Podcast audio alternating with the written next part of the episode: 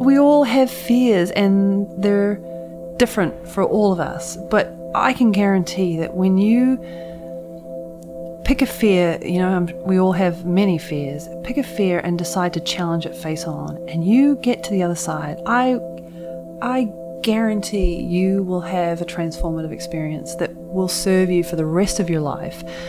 Um, because again, life is not smooth sailing.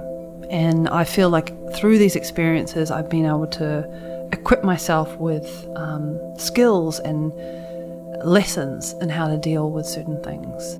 Fear is a motivator for me. If I am afraid of something, I know I have to do it. Um, doesn't make it easy, and it's still scary. But I know, as I said earlier, that I know from experience now that the treasure in life lies exactly right over the other side of where you are most fearful and where you're most uncomfortable. And that's magic. When you can experience it for yourself, it's magic. And so for me, fear is a motivating factor for me. That's Kimberley Chambers, and this is the Rich Roll Podcast.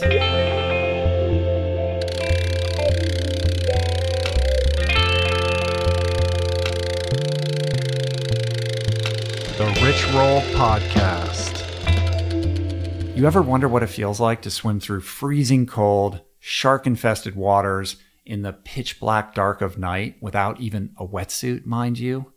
Well, maybe you have, but uh, probably not. Either way, I think you're going to be amazed. I think you're going to be uplifted by the incredible story of this week's guest, Kim Chambers. Kim is one of the most, if not the most, accomplished and inspiring record setting marathon open water swimmers on the entire planet Earth. And we have a fantastic conversation. Uh, before we get into it, thank you so much for tuning in. Thank you for subscribing to the show. Thank you for sharing it with your friends and on social media. Thank you for clicking through the Amazon banner ad at richroll.com for all your Amazon purchases. And thank you so much for supporting my work on Patreon. I love you guys. Uh, I got a bunch more cool stuff I want to say about Kim before we get into it today. She's just super amazing, and this episode is fantastic. Again, a great conversation. But first, We all get it. Sometimes the news can really wear you down. That's why Wildcard, a new podcast from NPR, feels like a solution. It's an interview show that gives a special deck of cards to a whole bunch of fascinating guests, all in the hopes of sorting out what makes life meaningful. It's part game show, part existential, deep dive, all party game. Wildcard comes out every Thursday from NPR. Listen to it wherever you get your podcasts. We're brought to you today by Momentous. Over the last 16 years, I can safely say that I have tried almost every single plant based protein out there. And I can tell you that most of them are highly processed with tons of additives and or they taste terrible, they're not third party tested or simply just don't hit the nutritional bullseye with a legit science supported formula with the appropriate amino acid profile that promotes optimal nutrient absorption, which is all just a long way of saying how enthusiastic I was to be introduced to Momentous's 100% plant based protein, which solves for all of the above and then some with a precise blend of pea and rice proteins, which yields a complete amino acid profile, tastes great and has become my go to to ensure my body is supplied with energy for proper recovery and function. Momentous products are simply the best in the industry, which is why they're used by over 90% of NFL teams, by Olympians, Tour de France champs, and world class athletes across every sport. With all the BS in the supplement world, I trust Momentous's industry leading quality standards and quality. Try Momentous for yourself by going to livemomentous.com slash richroll for 20% off plant based protein and all of their top of the line products. That's L I V E M O M E N T O U S dot com slash richroll for 20% off. We're brought to you today by On. I am a total gearhead. I love researching the latest technology for the sports I enjoy. And I've learned that people often overlook apparel, but what you wear isn't just clothes, it is, without a doubt, technology.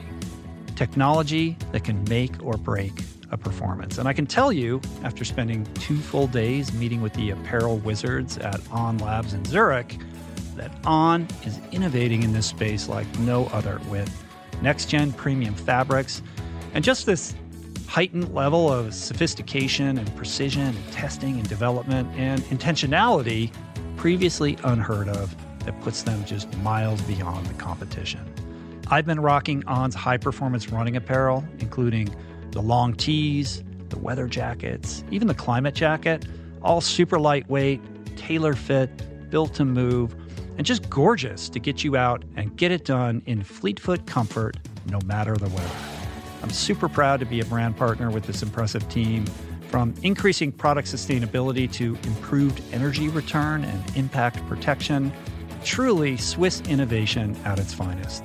To get you moving, On is offering an exclusive 10% discount. To redeem, head over to on.com slash richroll and use code richroll10 at checkout.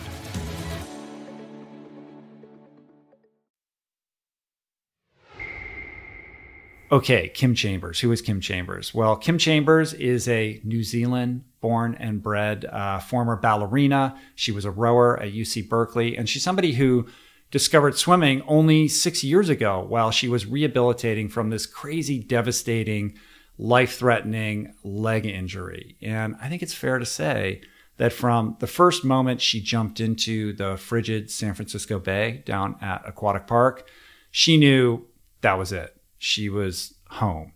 She fell in love with the cold water. She fell in love with the community of like minded souls and was just magnetized uh, by the pull of this uh, crazy subculture. And then she set about pushing the envelope of what is humanly possible when it comes to marathon open water swimming. Uh, among some of her many accomplishments, some of her many palmares, in 2014, Kimberley became only the sixth person and third woman in history to complete something called the Oceans Seven, which is the marathon swimming equivalent of the Seven Summits Mountaineering Challenge.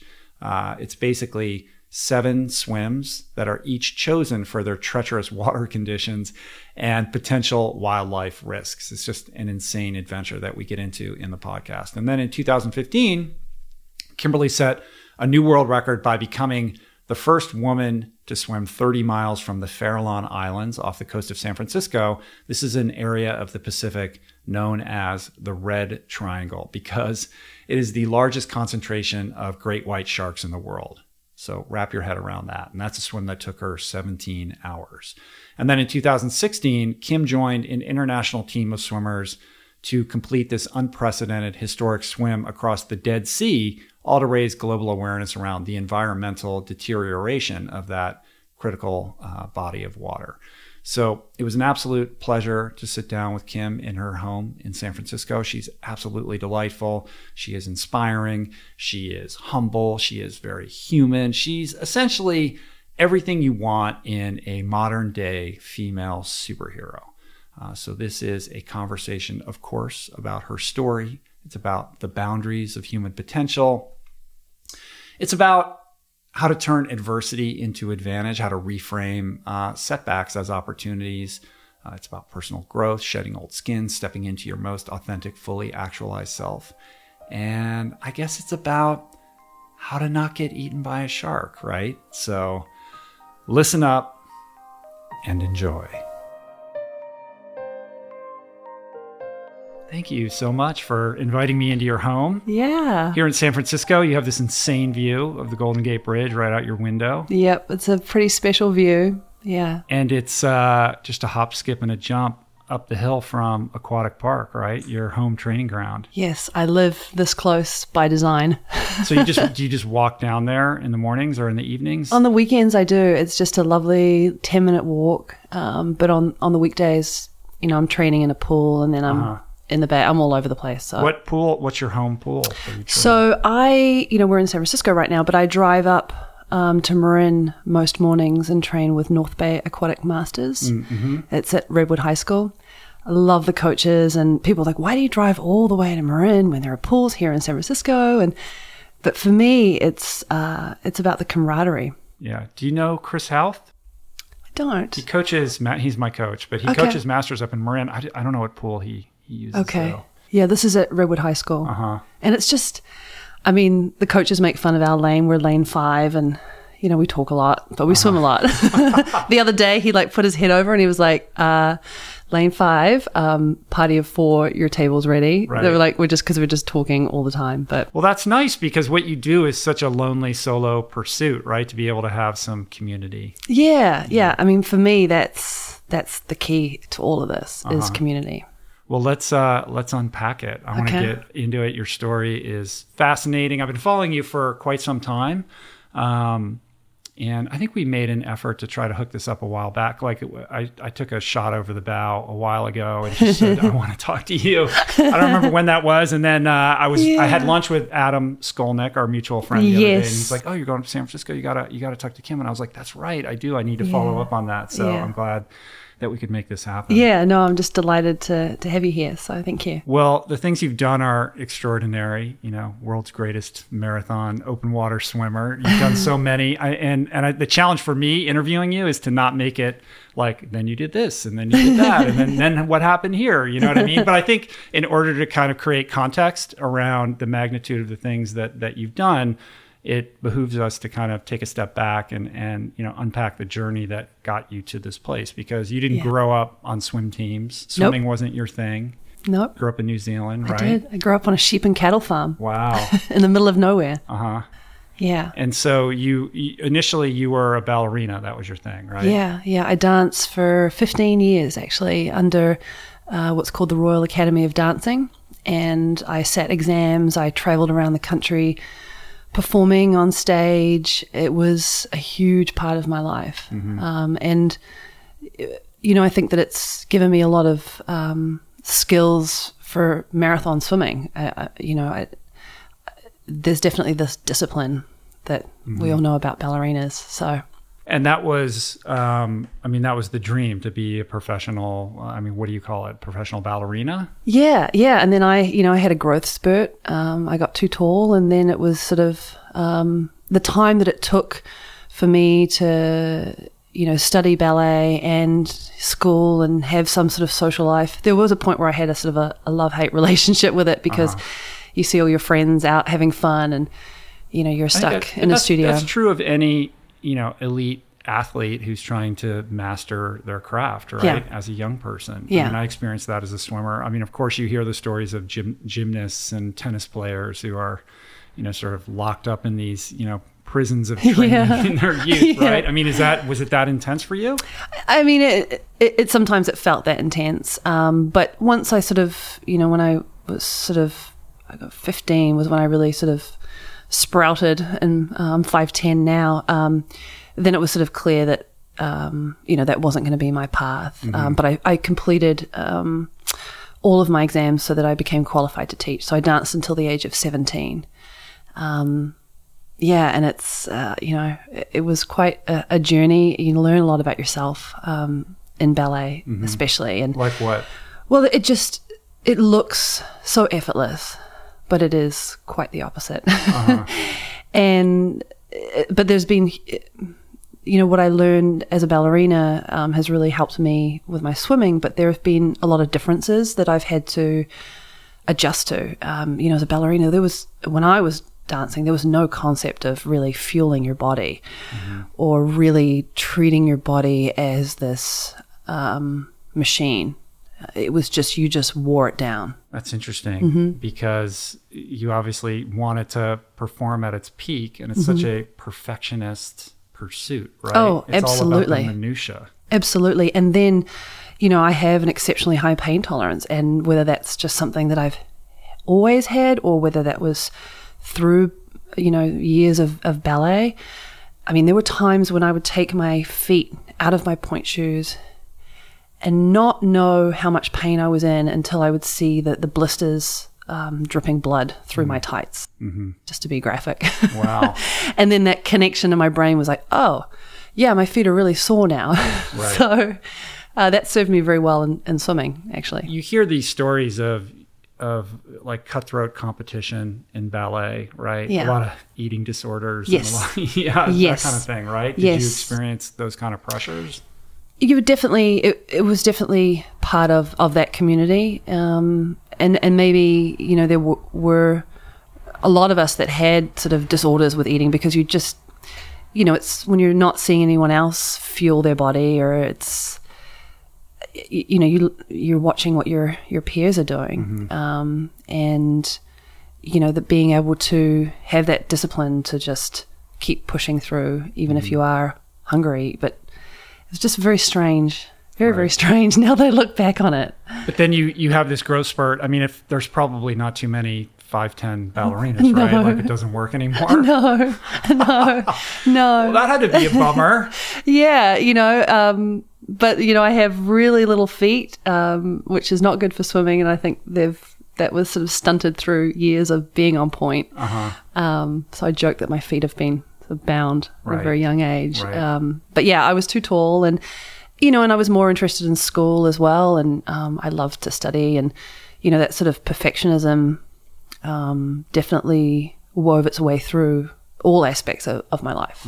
Like, So you start to teach. When do you I learned how to teach. You learned how to teach. yeah, qualified to do that, but I didn't actually teach. Oh, you didn't end up doing that. And No. so, what brought you to the United States? Yeah, so I was a very young 17 year old when I came here. I can't believe my parents let me go. Um, but my older brother had been recruited to UC Berkeley uh, to row.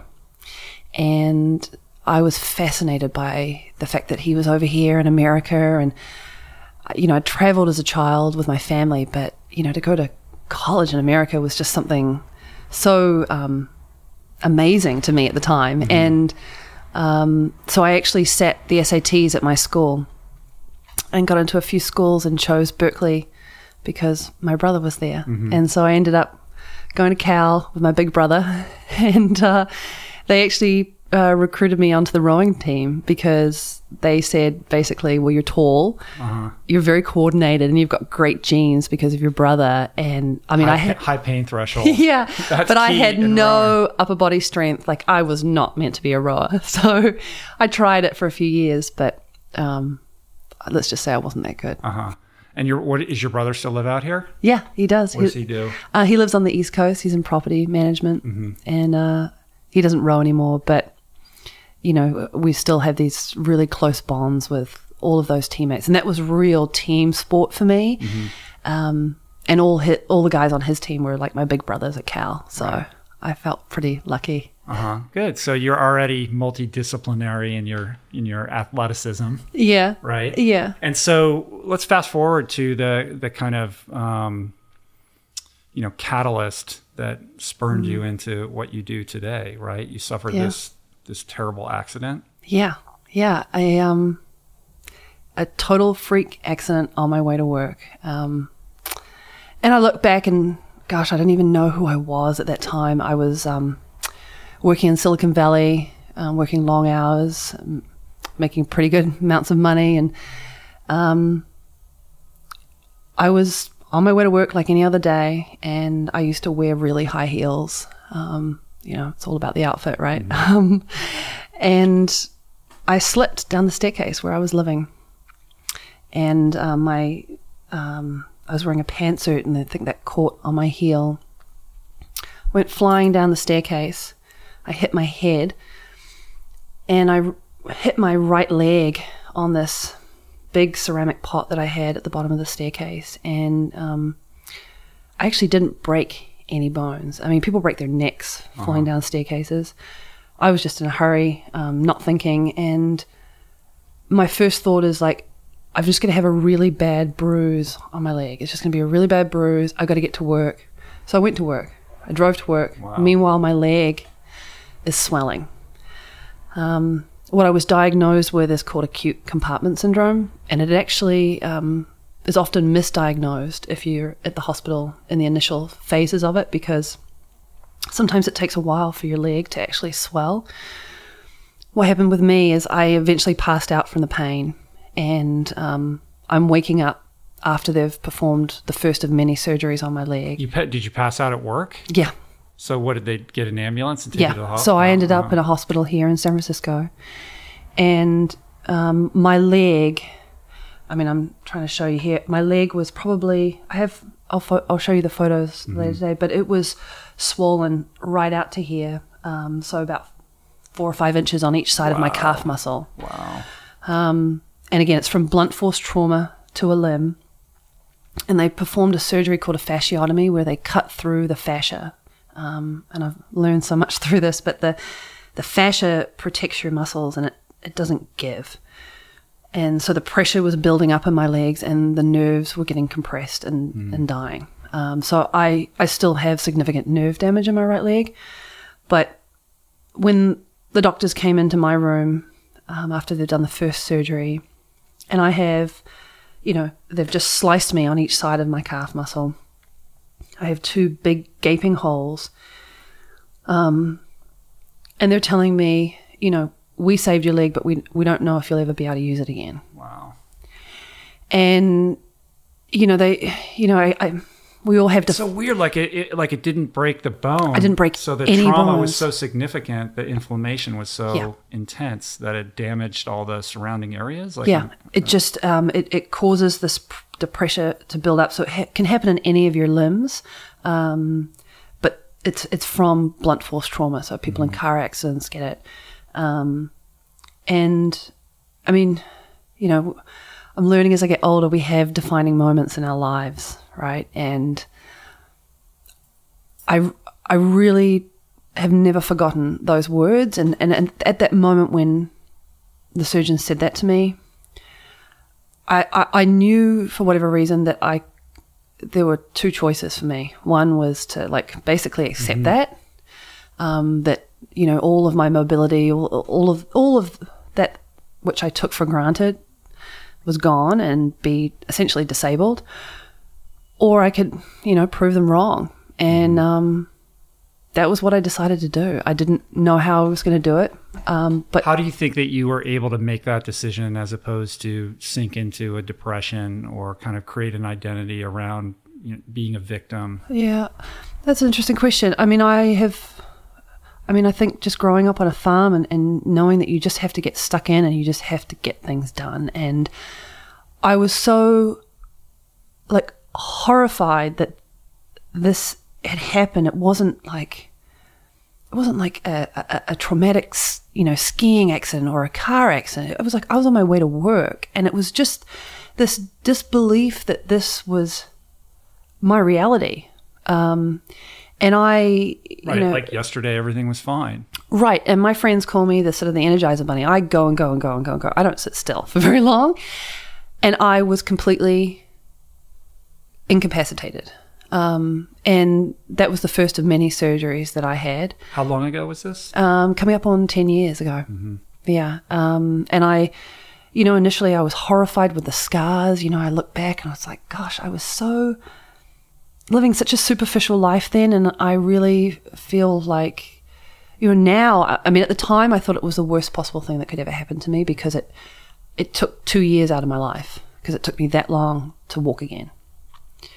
Um, Wow. So you were you were in a wheelchair and then crutches for No, I was on crutches, um, but they after I transitioned out of crutches and I had multiple surgeries uh, later. Like I have a big skin graft taken from my thigh. Once the swelling went down, it took nine months for the swelling in my leg to go down. So then they're patching up those, you know, the big holes on the side of my leg with the skin from my thigh. Then um, I had to do physical therapy. I did that full time, and you know, the applying the discipline of having been a ballerina, um, I applied that to um, getting better. I mean, they they said I was their perfect patient because I never missed a physical therapy appointment. Uh, I think there was one because I was sick, um, but I just I gave it everything. I didn't work. It was that was my job, and my job was to fix this, to be healthy, and to be the person I was before. Um, it's a beautiful thing when you can look back on something like that and recognize it as an opportunity for growth. yes. I'm sure it wasn't fun in, in the midst of No, it, and, and- and perhaps you didn't, you weren't able to sort of recognize that at the time. But Right. it's always magical when you can kind of take a ten thousand foot view and look down and say, not that you brought that into your life or Right. that you did anything wrong or anything like that, but Right. that the universe kind of knocks on your door in a way and says, Yes.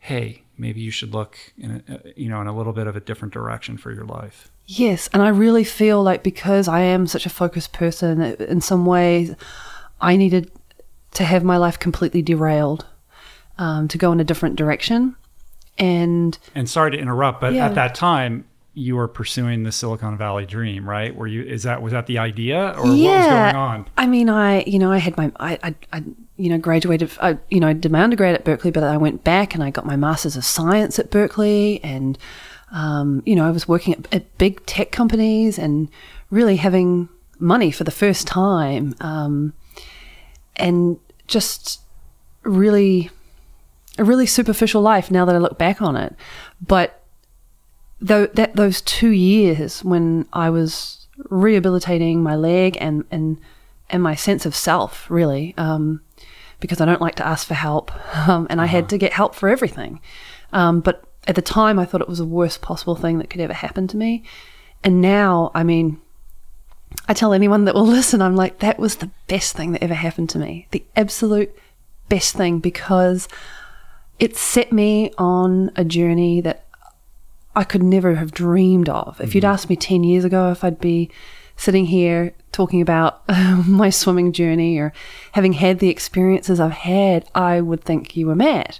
That that wasn't wouldn't be possible. Um, but I learned what I was made of in those two years. Right. And and the stripping down of your ego and, and, Yes. and you being compelled to be so humbled to your core Absolutely. creates like a fertile ground for rebirth. Absolutely, and it was it really was a rebirth, um, and it just you know I look back like I look at my life now and um, my my my soul is so rich, um, and I have this community that is just an amazing group of adventurers that you know have these sort of double lives. They work in tech or they work in government, and then they swim in cold water for crazy distances in their free time. And it's just the it's opened up my world of possibility of um, not only myself but of like the human spirit mm-hmm. I have my version of of your story that's mm-hmm. very different in, in certain ways, but I think the the the arc is very similar. You know, to mm-hmm. because I sit here and I'm like, what am I even doing here, sitting with you, having this conversation? You know, like I would have never mapped that out for my life and the things that I've done and Yeah. the stuff that I do. And I would imagine the idea that you would be like a marathon, you know, open water swimmer, like what? Like Right. you- you'd probably, I'm sure you had no, I didn't even know that that was something that existed. Right? Absolutely. Like, so it's so beautiful that, you know, an experience like that could like just sort of reform every aspect of how you Yeah. live your life and perceive the world. yeah and i mean it, it- even just talking to you now it, it chokes me up because i i don't every day for me is a total gift and you know that's why i get up in the morning and i swim even though you know we've had these crazy storms and it's freezing cold and your body and your mind saying what are you doing? Every time it's doing that but you just we only have one life and you never know the direction it's going to take. And um and then when you find a community of people that nobody's saying well why would you do that? or that's a silly idea. they say that's a great idea even if it is a Right. you know this crazy swim idea Well, your you, friends at the tech company might not have said that. but- no no they walk wide circles around me even today but it's just um yeah it like my life is so full and it's just through this sport this crazy sport called marathon open water swimming But it's more than that. It's full because you opened your heart to a different possibility for yourself and you had the courage to pull on that thread and follow it, even Yeah. though it might have sounded insane, yeah and to continue to follow it. yeah You know, and that's that's where the work part of it comes in and the courage and the faith. Yeah, yeah, yeah, and really, um, you know, I think we have it in all of us to pick ourselves up. Um, you know, and life is this journey where you, you know, you don't know what's going to happen next, um, but it's having that ability somehow to really reach deep inside yourself and and and pull yourself out of a situation. Um, it's easier said than done. I know that. But um, and it's not to say that I didn't go down some deep dark holes in those two years when um, you know I, I couldn't. I still walked with a limp, and you know my scars were just so you know angry red, so pronounced, and I was just horrified. Um, but you know when I first got in the pool, I mean that was you know it had been two years of um, being a patient, really, for two years, um, and definitely feeling other. I didn't feel myself, and, and having been a ballerina, you're, you're acutely aware of when your body is misaligned and when it's not right. And that's how I felt every day. And I had to wear an ankle foot orthotic. It's called an AFO.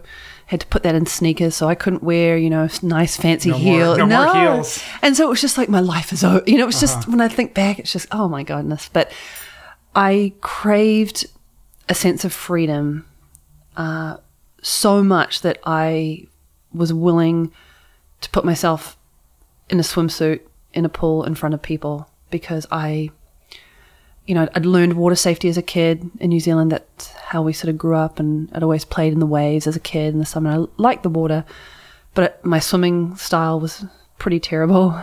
Well, what what got you to the pool in the first place? Like, did somebody say, "Hey, let's go swim," or like, what what was the initial trigger? Well, it was just this frustration of feeling stuck. I couldn't, you know, San Francisco's a great walking city, and I couldn't even walk up hills. I, I just, I just felt trapped. I felt really, really trapped, and I was looking for freedom, and I just subconsciously was drawn to the water. Um, So wait, all right. So that's interesting. So Yeah. in, in kind of a mystical way, it was like pulling you or calling you. Yeah, So it it, wasn't like some friend dragged you to the pool or No. anything like that. No. Like there was just some uh, unconscious tug. Yes, yes, and I guess just to feel weightless, um, to feel, yeah, just to feel a sense of uh, uh, of freedom. Um, and so there's a great outdoor pool here in San Francisco called Golden Gateway. It's right along the Embarcadero. I used to swim there. Oh, yeah, it's a lovely pool. it's a great place to get a tan and swim. And I just started, I went there by myself and I got in. And I remember the first time I got to the pool and I was just like, oh my gosh, everyone's going to be staring at my scars. This is disgusting. This is gross. I just felt just not myself. But I realized that when I got in the pool, you know, you're standing there waist deep and nobody was looking at my scars. They were just looking at me and, um, you know, I'd swim some laps and then somebody said if you swim 80 laps, that's a mile. I think it was actually incorrect now. Yeah, Someone's told me that. Sixty-six. Okay, well, I was doing a bit more then. depending upon how long the pool is, I guess. yeah, But yeah. So, and I decided that I wouldn't get out of the pool until I'd done 80 laps. the first time. Yes. And that was what I just set my mind to. And so every time I went down there, that was what I did. And I'd just been swimming there for a month, and a couple of guys at the pool. Um, But first of all, before we even get to that, Yeah. like just the experience of being in the water. I mean, did you Oh. have that sensation of like I'm home, or this is this is I, I am getting that sensation of freedom that I was looking for? Yeah, it was. It wasn't. It didn't feel like home yet, um, but it was a sense of freedom. And then, just, it was so good for me mentally because I was just like everybody else. I mean, my stroke was pretty bad, but I was moving across the water just like everybody else. Whereas when I was on land, everything was just clunky and and you know I had this AFO, which is a big plastic thing that goes uh, uh, at the back of your calf and slips into your shoe, and it has a little hinge so you can pick up your foot. But in the water, I was just like everybody else. I was just wearing a swimsuit. There was no other extra Right. equipment. Um, so that was really the the real um, Like freedom from from judgment of others and judgment of self. Yes, yes. And I think there was more judgment of self, Right. to be honest. I think we, we always worry about what other people think, and they're really not thinking what we're thinking, you Right. know? But when you're feeling um, vulnerable and you're feeling sensitive, it, it can be really overwhelming. Yeah, I think you know I I have I had I had a similar thing in high school. It was it was emotional. It wasn't physical, but like going to swim practice was safe. Yeah. you know, and it was free. And Yeah. underwater, you could unshackle yourself from Mm-hmm. those internal that internal dialogue Yes. and the external pressures of the world. Yes. Yes. Yes. It became a sanctuary. Yeah. Yeah. So be- then a couple guys come up to you. yeah. And they're now very good friends of mine. And they said to me, Have you ever thought about swimming in the San Francisco Bay? And I'd only been swimming at the pool for about a month. And I was like, But I'd been living in the Bay Area since 1995. And I was like, That's ridiculous. It's cold. And aren't there sharks? And all these things were going through my head. But it was a bit of a dare. And I'll do anything You're for trying a to dare. get recruited into some strange religion. You know? yeah. The foot soldiers are trying to pull you in Yeah. to some bizarre cult. Yeah, and I didn't know, and they and they were kind of cute, and I was like, well, you know, and I'll I'll I'll challenge guys on a dare, you know, like I don't know how I'm going to do this, but I'll do it. Uh-huh. And so I said, okay, what do I need? And they said just a swimsuit, um, cap, and goggles. And they gave me when I got there, they gave me one of these old school sort of thermal caps, and I I have that experience on video. And that was because they thought I was just going to have this like freak out and just be Uh-huh. like a total girl and like Down, down, the, down at Aquatic Park here? yeah Uh-huh. and it was in november of 2009 so this is going into winter Uh-huh. and it was freezing cold and the water temperature was 50 54 55 and at the time you know i'd lost so much conditioning you know after i'd finished college i was pretty much a gym rat i work out all the time but because I'd been incapacitated, I'd lost all, um, you know, definition. I was probably, I was really skinny. I was probably about 120 pounds, soaking wet.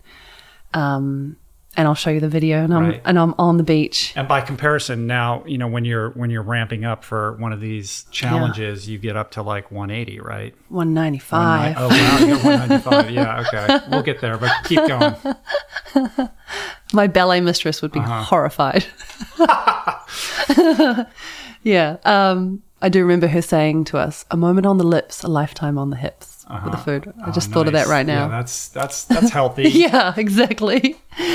Um, but yeah, and I'm standing on the beach, and um, and I ha- have it all this. It what I didn't know at the time was going to be another defining moment for my life, and they're sort of talking me through. Um, you know, and I'm standing there, and I'm like, my legs are numb, and they're like, your whole body's going to be numb in about three minutes. And then I was just like, okay, I'm just going to go for it. And I dive in, and my stroke, I mean, looking back, it's just my legs are flopping up, and it's just. But I got out there in the middle of the cove. Um, Aquatic Park is this wonderful sort of um, little enclosure. There's no uh, motorized boats are allowed there. There's like little sailboats are allowed there. People row there, and it's a really safe place to, to swim. But you're in the bay, Right. and there's seals out there, and seabirds, and Right. For people that are listening, it's right at the foot of Ghirardelli Square in. San Francisco. And it's kind of, there's like piers that jut out or jetties that kind of protect this swimming area. Yep. Right. And there's Yep. a little clubhouse, the Dolphin Club clubhouse. We're going to talk about the Dolphin. Club. But yeah. And every time you go by there, you'll see some nutcases out there swimming. And you're like, what are they doing? yeah, yeah. So I'm one of those now. Um, but I got out there, and I just, I remember just stopping and.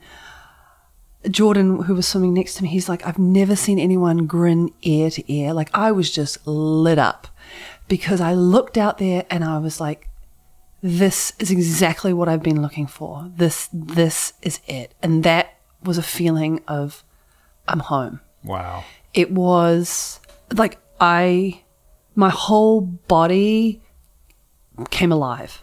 Um, I just, it was such an electrifying experience to just, I could see new possibilities for myself. I w- of course, I wouldn't imagine what I've, I've done since then, but I was, it, it was complete freedom for me. And I could smell the ocean, and uh, it, it was just this adventure um, right here in the city. I wasn't in for very long because it was very cold, but uh, I've I've basically been swimming in the bay every day since, That's amazing. rain or shine. I have gone and swum at aquatic park on maybe a handful of times. I did not have that experience. I enjoyed it. It was cool, but it wasn't like a lights on moment for me. I was like, okay, I did it. You know. Yeah, for me it was it was a reboot. Yeah, that's re- that's Yeah. it's beautiful. yeah, you know. Yeah, yeah, and I I wish you know I wish that experience on everybody. Mm. yeah, I, I I try to recruit many people to the bay, and it's sort of I joke that it's sort of a baptism Mm-hmm. of the soul because it's just um And what part of that is the cold versus just you know maybe other aspects of it? Like is what what is the fundamental component of the cold water? Like the impact of that on that experience? Well, I think it's because every time you get in the water, it, it- really, like as I said, your mind and your body are saying, "This is ridiculous. This is not a good idea. This is you need to go get warm." Mm-hmm. But being able to push through that moment when you doubt yourself or you th- you, you think you're cold, or you think you can't do it, to be able to just dive in and push through that you literally come out on the other side and you're like, I did that. Even though I was cold, even though I didn't get much sleep last night, I did it and I'm out here. And then it really sort of sets up your day because you, you've really conquered the hardest thing of your day right at the beginning. But it is the sensation of the cold water is, um, it's very strange. Um, you know, it affects people differently, but it is certainly refreshing. Um, I mean, you your endorphins are fired up. Um, you're clearly awake, and there's sort of this giddiness um, with being in cold water, and also out there, it, it, it sort of connects with a playfulness that I think we forget about as adults. Just to be able to frolic out there, and I'll see seals and sea lions, and I mean, people think I'm mad because I talk to them like they're dogs, and they respond to me. They kind of are dogs. They are. They're, dog very, mermaids. They're very dog-like. Yeah. Yeah, and to but to have an interaction where they're just as far away as you are, as close as you are right now to me across this table, where they just look at you and you can see their eyelashes and you can talk to them and, and this connection and to and to be you know in swims that I've done since to ha- to be fundamentally accepted in a, a, an environment for which really humans shouldn't be in. Mm-hmm. Um, I think also in my ex- limited experience in cold water, from a mindfulness perspective, it, it shuts down that part of your brain that kind of runs on automatic in the background all the time. Like it forces you to be very present with yourself Yes. because you are in this heightened state. Yes. There's no room for, oh, I got to call that guy or I didn't pay that bill or all that stuff gets crowded out. Yep. And you're just, you have this palpable sense of just being in the moment and being hyper alive. That's uh, yeah, that's an excellent observation. That's exactly it. You you have to be in the moment, and equally, nothing else in the world matters, which is wonderful. Um, and and I can guarantee whatever is on your mind, whatever is troubling you, and you know we all have bad days or we're worried about current events or whatever. For a brief moment, however long you're in the water, none of that matters. It's just you in nature. Um, and it's for me here, it's right here in the city. right. So you can have your urban life and you Yeah. can have this incredibly primal, you know, life as well. It is very, very primal. Um, you know, your your your body becomes very in tune with the surroundings. For us, that for those of us that are in the water every day, we can pretty much guess the water temperature within half a degree, just because of how our body feels. Um, and then there's a sense of smell, and it's it really is very, very primal.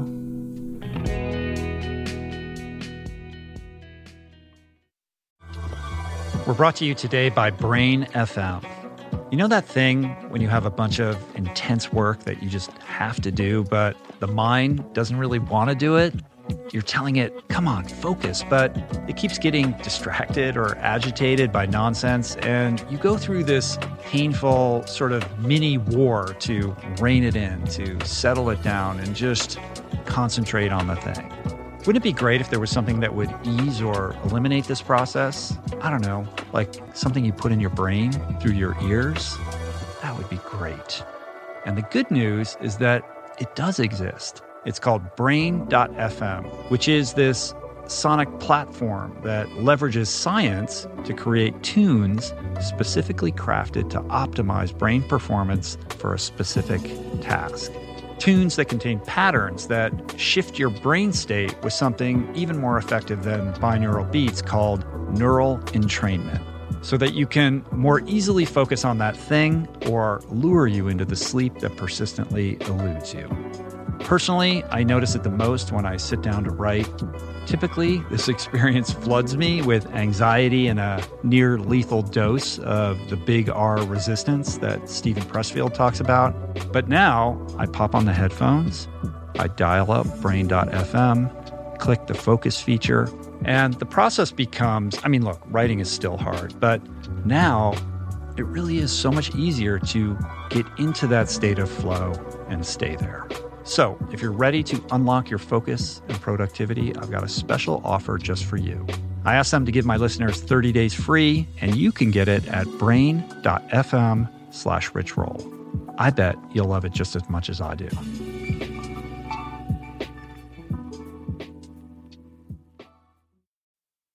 We're brought to you today by a very exciting brand new sponsor, Go Brewing. I am sober. I don't drink. And I devoted so many episodes of this podcast to the unreal benefits of an alcohol free lifestyle. Why? Because even if you don't have issues with booze and suds, no amount of alcohol is good for you. At a minimum, it wreaks havoc on your sleep and produces a hangover that destroys your energy, your mood, and your focus. At worst, it turns your whole life upside down. But no longer does that mean you have to break up with your favorite brew because my pals at Go Brewing are making all your favorite brews minus the alcohol, fewer calories, and more productive tomorrows. It's not every day that I get the privilege to witness the inception of a company collaborating with our podcast, but that's exactly what happened with Go Brewing. I'm going to tell you this story. A few years back, I spoke at this event in Illinois, fittingly named Go. And it turns out that that very day catalyzed Joe, the founder, to start his own NA beer company, Go Brewing. I had no idea about any of this until I bumped into Joe at Jesse Itzler's Running Man event the other month in Georgia. And he shared this story with me. I savored his fare in all its varieties and deeply moved by the mission and what he shared with me, and just impressed with the insane taste and quality of his alcohol free concoctions. I wanted to help share the discovery. Made with natural ingredients faithful to traditional beer styles, Go Brewing has an impressive lineup of delicious, small batch, craft, alcohol free brews, all without added sugar or artificial processing. My favorite is their double IPA, not just another story, but basically you just really can't go wrong because everything they make is brewed to perfection, worthy of trying yourself, which you can now do at gobrewing.com. That's gobrewing.com and use the code RICHROLL for 15% off your first purchase. We're brought to you today by recovery.com. I've been in recovery for a long time. It's not hyperbolic to say that I owe everything good in my life to sobriety. And it all began with treatment, an experience that I had that quite literally saved my life. And in the many years since, I've in turn helped many suffering addicts and their loved ones find treatment. And with that, I know all too well just how confusing and how overwhelming and how challenging it can be to find the right place and the right level of care, especially because, unfortunately, not all treatment resources adhere to ethical practices. It's a real problem, a problem I'm now happy and proud to share has been solved by the people at recovery.com who created an online support portal designed to guide, to support, and empower you to find the ideal level of care tailored to your personal needs. They've partnered with the best global behavioral health providers to cover the full spectrum of behavioral health disorders, including substance use disorders, depression, anxiety, eating disorders, gambling addictions, and more. Navigating their site is simple Search by insurance coverage, location, treatment type, you name it. Plus, you can read reviews from former patients to help you decide. Whether you're a busy exec, a parent of a struggling teen, or battling addiction yourself, I feel you. I empathize with you. I really do. And they have treatment options for you. Life in recovery is wonderful, and recovery.com is your partner in starting that journey. When you or a loved one need help, go to recovery.com and take the first step towards recovery. To find the best treatment option for you or a loved one, again, go to recovery.com. So you're all in from the first moment, right? All in. And then and I'm all or nothing kind of person anyway. Uh, so Yeah, I gather. I get that. is it obvious? Right. Um, so then, talk to me a little bit about uh, the culture of the Dolphin Club, which is the swim club that kind of looms over that aquatic park, and the Mm-hmm. history. Like it's this legendary club that dates Yeah. back quite a long time, right? Yeah, there's a, and there's actually two clubs there, um, side by side. I didn't know about that. Yeah, so there's the Dolphin Club and the South End Rowing Club. They're rivals, um, but I'm a middle child and I belong to both, and I'm all in too. So I'm like, I want, I want all of it, and they're quite different clubs. Uh, everybody is um, joined together with a love of either being in the water or on the water. There's a, a rowing program for both clubs, but they are it's really like a secret society of adventurers. And we all have day jobs. We're all, um, you know, working in various aspects in the city and beyond. But when you come there, it's it doesn't matter. It, it's a it's a complete cross section of society. Unlike any other club I know of, it doesn't matter how much money you have. It doesn't matter what color you are. It doesn't matter what you do for a living. That doesn't even come up. Sounds like AA. Oh, really? yeah, I think we're all addicts down there. It's just a swim addiction. it is very much a swim addiction.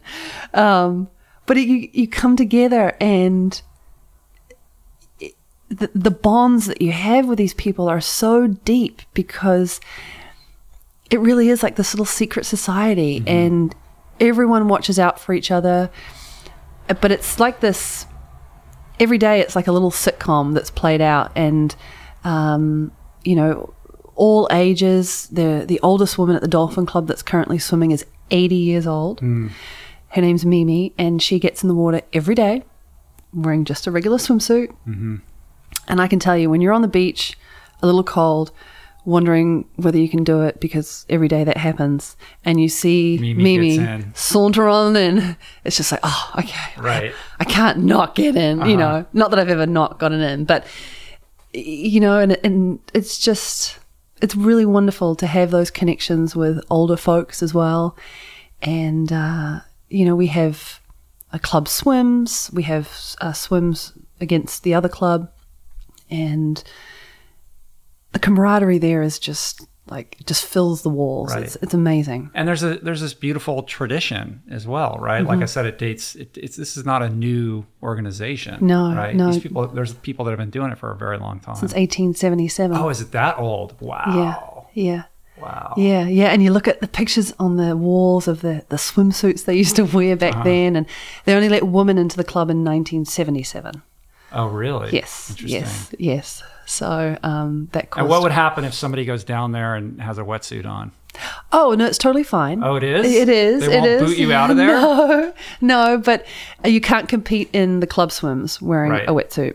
Um, eh, but yeah, no, you you can wear a wetsuit. Um, but you know, people sort of have each other on, and you Mm-hmm. know, like, oh, you don't need that, and but we all swim within our own limits. Mm-hmm. Um, I think everyone should try at least once getting in that water without a wetsuit because it's it's very an I amazing the, uh, experience. many years ago. I did the Alcatraz swim um, without a wetsuit, Mm-hmm. and all I remember, I remember a couple. It was I can't remember. It must have been 94, 95, something like that. And it was not summer. You know, I don't know that it was. Maybe it was October or March or something like that.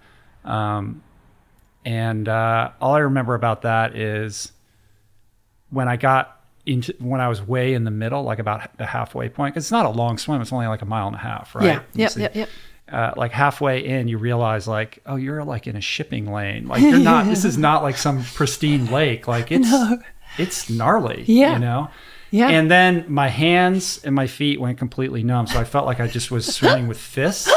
You know, it was exhilarating, but I also, you know, I was like, I I don't know if this is for me. You know, like I did it and I did fine, and it was fun. I did it with my friends.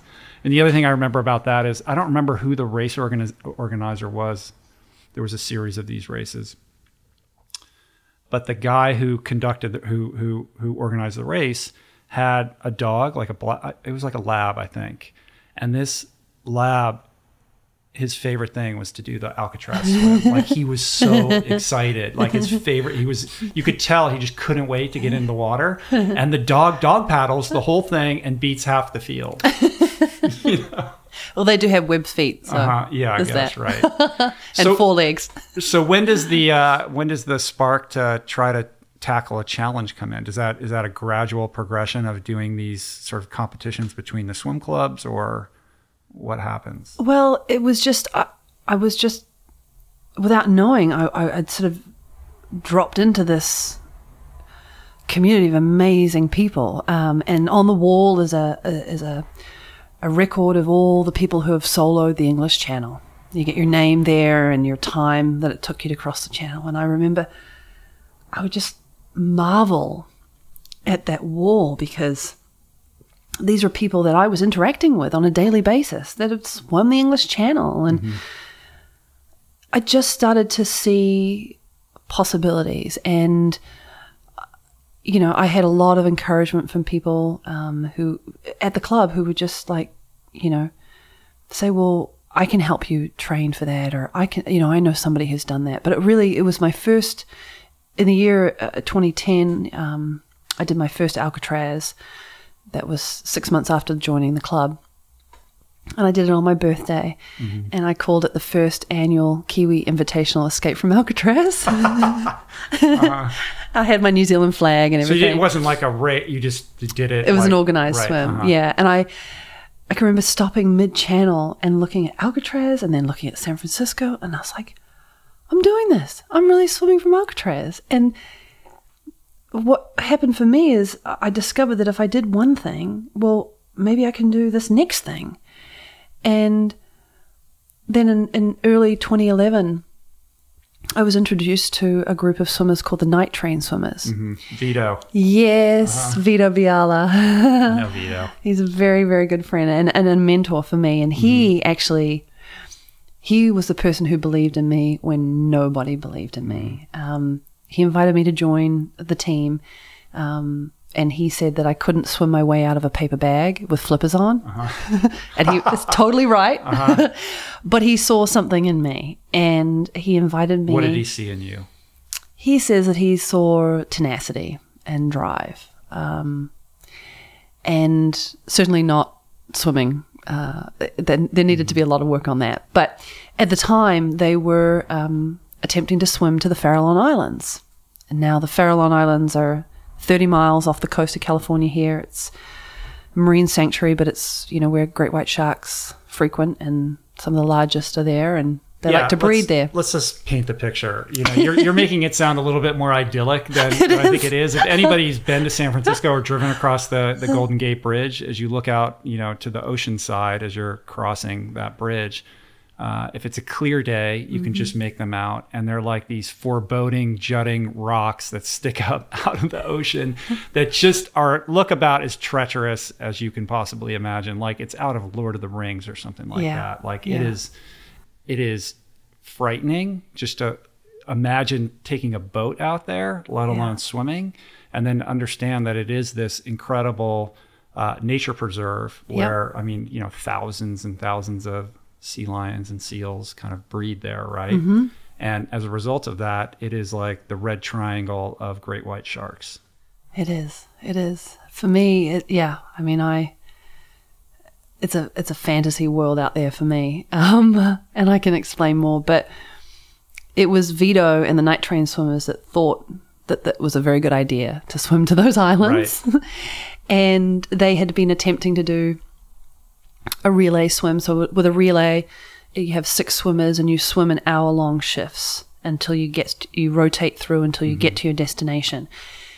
And Vito's got his boat, right? So you Yeah. just you, right. Yeah, Mhm. yeah, yeah. And he's an expert, um, you know, um, captain, and he's also a swimmer, and among many other things. But he, um, he, he came up with this idea, and there'd been many attempts because it's such a it's a treacherous stretch of water, and it's very.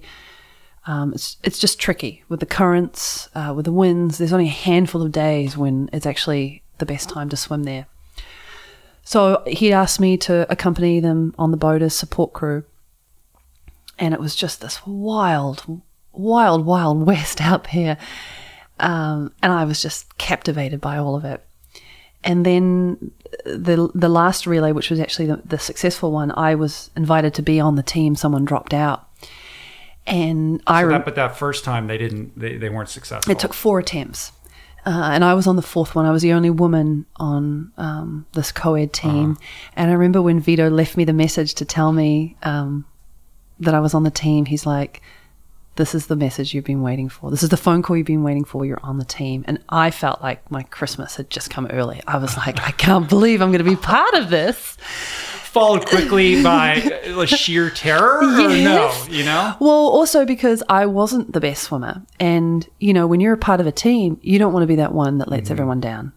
So he, I feel like he really took a gamble with me, but um, again, he believed in me and I'll never forget that. So we were out there and um, David Holscher on our team was the person who actually finished the swim. He had to slap a buoy because you can't touch the land there. And it was just before the sun was about to set. So you take the boat out to the Farallons and you swim back. No, we swam to the farallons. You swam to, okay. Yeah, yeah, yeah. And, you know, it had never been done before. And we, because it's a marine sanctuary, we had these permits to, another permit to do it again. And I said to Vito, I said, you know, it'd be such a waste to give up that permit. Could I put together the first all women's team to do that relay? And he's like, mm-hmm. sure. You know, he's he's always up for adventure. So within two weeks, I managed to recruit five other women. Um, I managed to convince them that it was a good idea to swim in shark infested water. Um, and they are five of the strongest women, bravest women I know. Um, and we completed the relay and I actually ended up being the last person to get in that water and it was dark and you know, you don't want to be the one that lets down the team, but that was definitely a moment of truth where you are a mile out from the Farallons, you're about to set another record. You've got your team, they've done all their work, and now it's just up to you to do the last leg. But the last leg, of course, being the hardest because Oh. not only is it you've been out there so long, but now you're entering the shark infested part. Uh, and it's dark, and it's dark, and we've got video, and there's just this. You just see this little blue light on the back of my goggles, and you see the silhouette of the islands, and I, I, I watch it from time to time because, you know, you do these things, but it takes a long time to sink in. And I mean, it was crazy. And, you know, I remember when David Holscher finished the swim and he slapped the buoy, and in this moment of just thinking I'm going to get eaten by a shark, and the adrenaline is just surging through your body. Like it, it, it's an incredible feeling. Um, I decided to kiss the buoy. And then because the water was so treacherous, I'm expecting to just be hauled onto the boat. Mm-hmm. And then the boat moves away from me. I'm like, Vito, like, I'm not a prima donna. I'm not high maintenance, but I just finished the swim and I need to get on the boat. I need to get out of this water because I'm on a ticking time bomb. yeah. But it was too rough. And so I had to, actually had to swim to the boat. But What is the perimeter around the Farallons that's sort of like how far away do you have to be before you're kind of a little bit free and clear of the shark infestation? five miles. Oh wow, it's, it's Yeah. that's a lot broader than Yeah, that's what have they call the the the ecosystem. Mm-hmm. Oh, yeah, Oh my yeah, and so it, you know, you, I did had these experiences. I was like, "Oh, I just want to do more. I just that feeling of being out there when you're in water that's 6,000, 10,000 feet deep, and you're just this little person on on, on the top of the of the surface of the water, and your mind just goes crazy thinking about what's swimming underneath you. And, and for me, it's just this wonderland out there. You know, we've gone back there on the weekends just to frolic in the water there. And you, I'll come back to work and people are like, "Oh, how was your weekend?" I was like, "Well, you know, just did a little dip at the Farallon, you know, and I do videos and I put music to it and it's just, but it, um, so I became, I, I started to have a love affair with those islands. Mm-hmm. And, um, that sort of set, um, a goal What for me. what is it about those islands that make it so special? Is it the treachery? Is it is it the the the the challenge of of meeting your fear on such a profound level? Yes, yes, uh, very much so. It, it, it, it, it's like being in heaven and talking to the devil at the same time. To quote Vito, he summed it up pretty well. Like it, it is, it is a wonderland out there. You know, when I've gone out there on the weekends and there's the, the visibility is incredible, sort of 50 feet either direction. And you've got all these seals and sea lions, and they'll come right up to you and they're, they're swimming underneath you and darting underneath you. And, um, and you know that you're really not supposed to be there because a shark could come out of nowhere. And it's not like any of us are on sort of this death wish, but you, you really are. I think it is tantalizing to, to, to, to be at that, at that, right at that edge. I mean, that is, And super connected. Yes, yes. Um, it's like I, I, if I could go to the Farallons every day, I would. it's, it, it is, um, it really is just this. Like I said, it's a wonderland, and and and, and again to be accepted by the, the the creatures that frequent that water, and I have, I, I haven't had a shark encounter out there.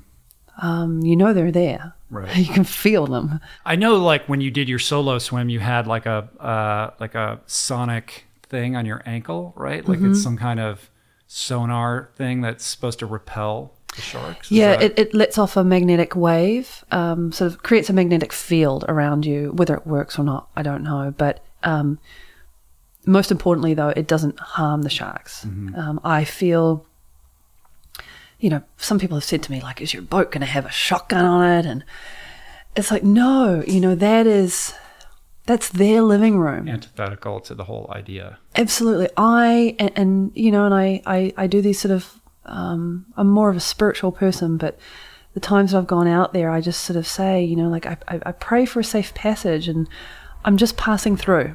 Like that is that is their living room, and it has to be treated with the utmost respect.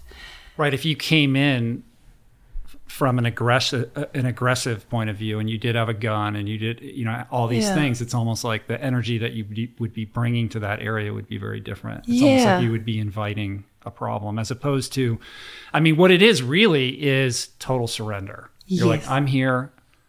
This Yes. is what's what's going to happen is going to happen, Yes. and a, a complete letting go, which is terrifying, but also plays into what you were saying about freedom.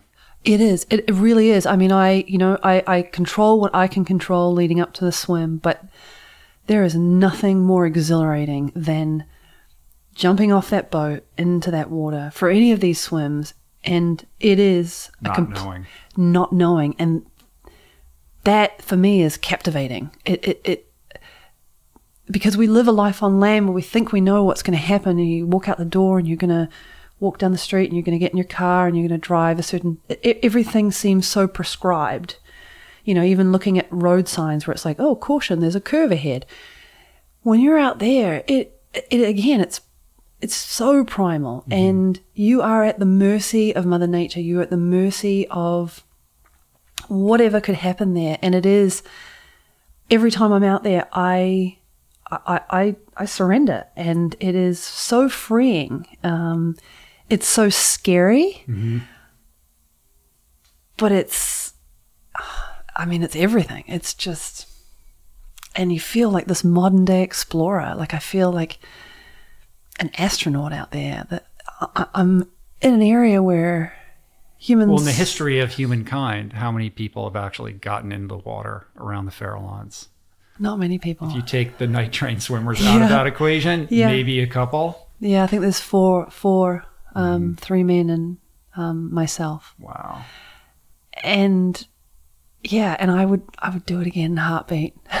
So you did the relay, yeah, and then what comes next? Is it the idea of doing the, the what is it called? The seven, uh, The Ocean Seven. the. Ocean Seven. So what happened after that was I was like, wow, I can't believe I've done that. What's the next thing? I need to do the next adventure. And I'd signed up to swim around the island of Manhattan in New York in, a, in a relay Uh huh. and did that with a team of guys. And I'd signed up to swim across the English Channel in a relay that all that same year. And I was living um, with a bunch of guys. Um, it was basically a frat house, but they were all they're all like my buddies and they're adventurers. And one of my roommates had climbed Mount Everest and he'd swum the English Channel. And he's sitting on my rug with his dog, and we're talking about my getting ready to go to England. And he's like, you know, you're going to England in a couple of weeks to do your relay. Like, you're spending all this money. Why don't you just do a solo while you're there? And I was like, Enough a- with this relay nonsense. I was like, that's a great idea. I had no business doing that. Absolutely no business. When I started to tell people, because I was so excited, they were just like, you are absolutely insane. Um, and, you know, there's so much work that goes into a solo, and um, a part of me still wanted to pull a rabbit out of a hat. And well, the logistics, also all the permitting and all of that, is a, a, a major ordeal. Right? Yeah, so it all came together, but um, I was not prepared, and I, I think I wasn't even halfway across, and they pulled me, and I definitely came back with my tail between my legs. I was very, I was very disappointed in myself, but I decided that I would come back there, and I would complete that swim, and I would be as qualified as possible.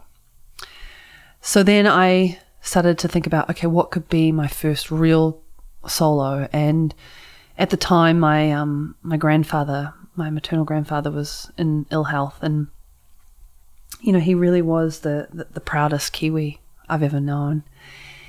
And I was like, I'm going to swim from the South Island to the North Island in New Zealand across the Cook Strait.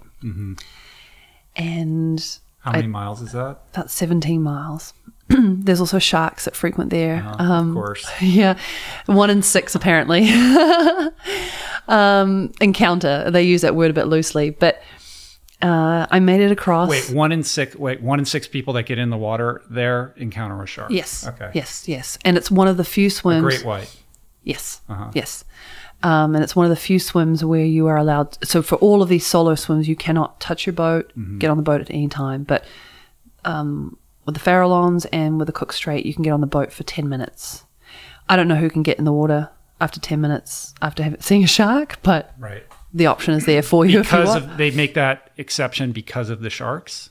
Yeah. Right, Yeah. okay. Yeah. So, um, yeah, and that swim uh, was an incredible swim for me. I mean, I was on home turf, and This was what, like 2010 or this was March of 2012. okay, Yeah, so 2011 was my relay year, got it. and then 2012 it was March of 2012. I had dolphins escort me. I that was my first experience of that, and they were swimming underneath me, beside me. I was so close I could almost reach their dorsal fins, uh-huh.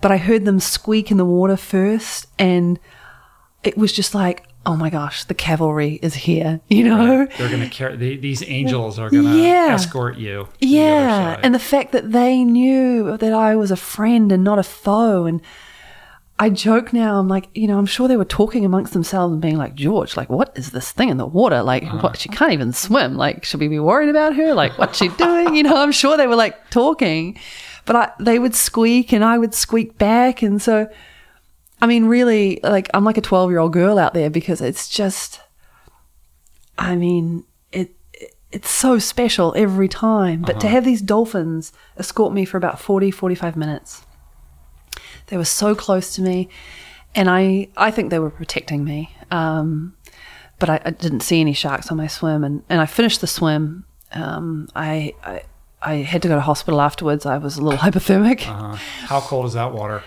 Uh, it's about it was about 57, 57 degrees. Mm-hmm. That's not too bad. Yeah, yeah. But I was also, you know, I've sort of, you, I've learned how to put weight on, and you know, you, with each swim, you learn more about how to train, and uh, you know, and I got to show my grandfather the video of me swimming with the dolphins, and before he passed away, but so I'd, I'd done that, and then um, I swam the length of Lake Tahoe, um, and that was an interesting swim because there's nothing quite like training at sea level for an altitude swim. I was violently ill for most of it. Yeah.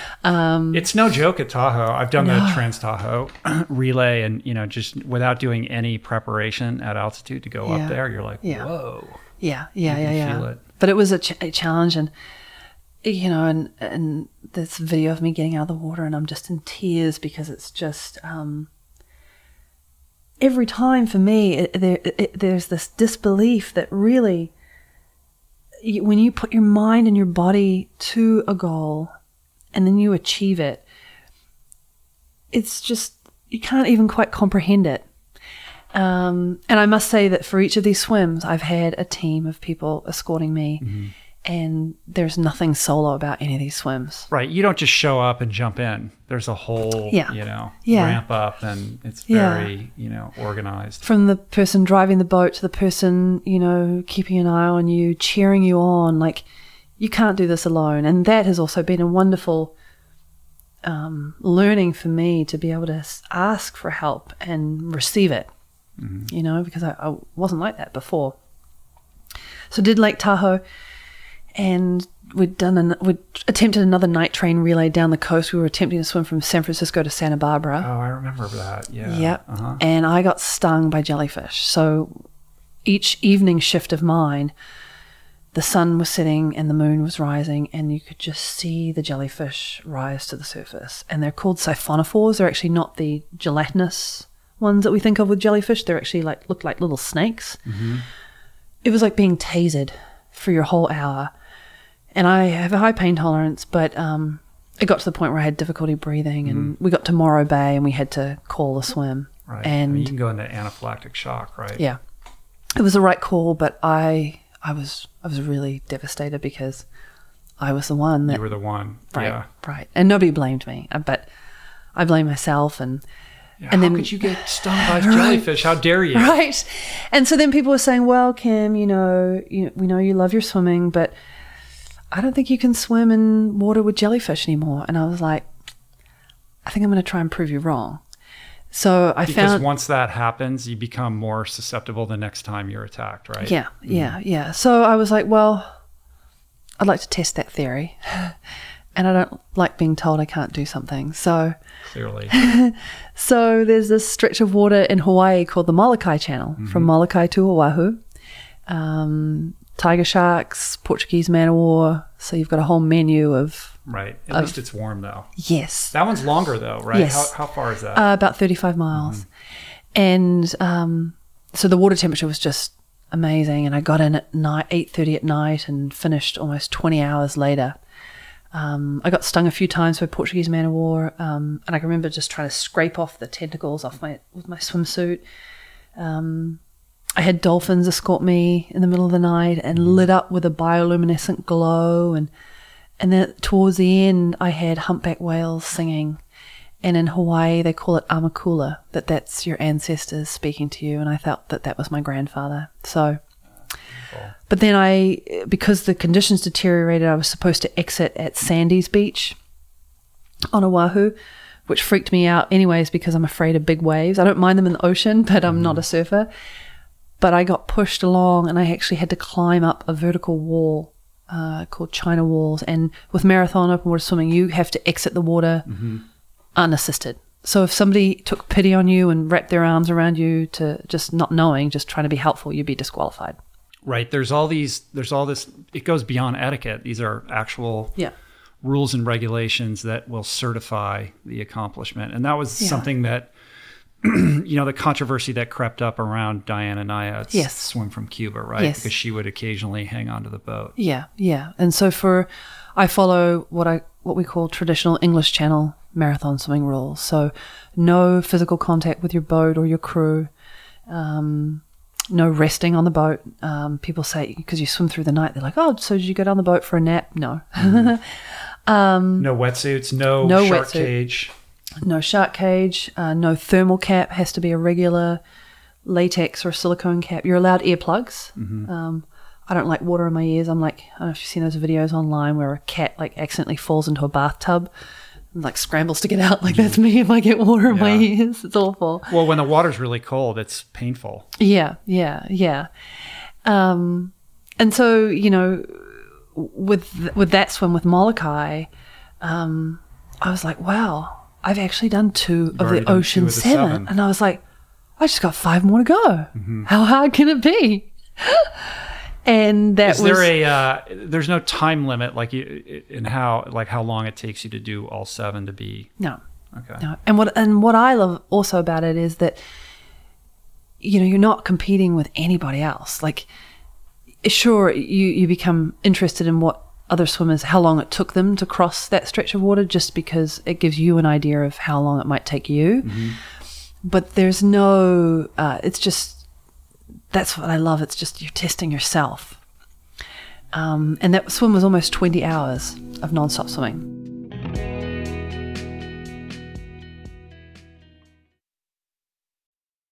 What is the meaning of life? What happens when we die? What is our purpose here? If, like me, you ponder these delicious existential questions, I have got just the thing for you. It's called Soul Boom. It's a podcast hosted by everyone's favorite best friend and my friend, the deep thinking and deeply hilarious Rainn Wilson, where he communes with intellectuals and entertainers, theologians and philosophers in intimate exchanges that tickle the mind, heart, and yes, the soul. Subscribe to Soul Boom on YouTube or wherever you get your podcasts and explore other groundbreaking series at voicingchange.media.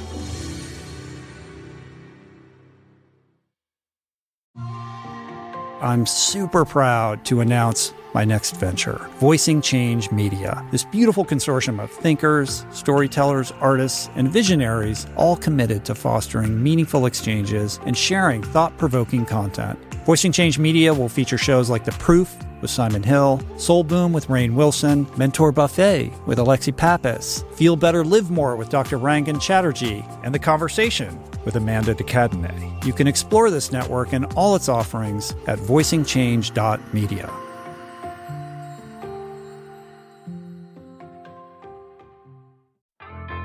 There is so much health information out there. It can feel overwhelming and leave even the most well intentioned confused about what's what and who to trust. Well, the first person that I call when I'm seeking clarity is my friend and nutrition expert, Simon Hill, host of the fantastic podcast, The Proof.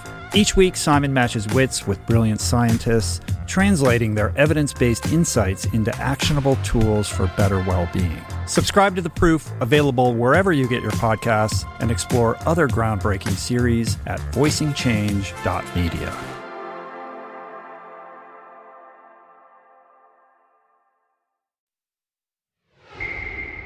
So, when you're swimming for 20 hours, what are the sort of mental tricks that you employ to, you know, remain focused when you start to get tired or you feel like you want to quit Yeah, yeah. I mean, lose your mind?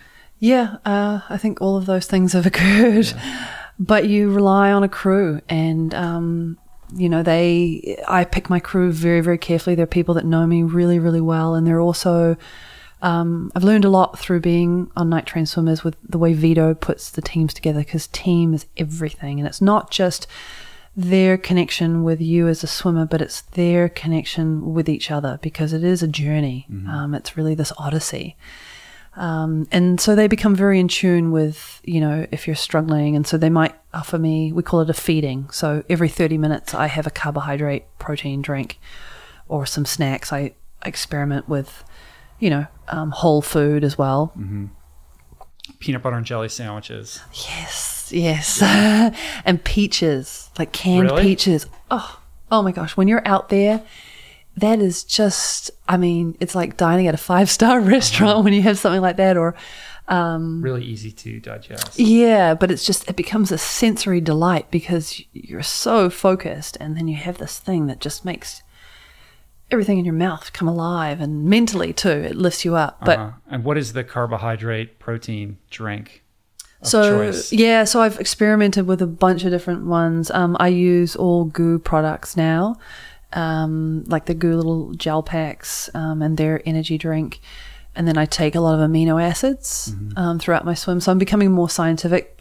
In the past, it's been really hit and miss, but um, at the I always have what I call my bag of tricks, and I don't eat junk food, but you know I grew up with like candy and that from New Zealand, and so it's this it's this bag of tricks which, if they know that I'm close to finishing, they can it's just pump me up with sugar, give me a Mountain Dew.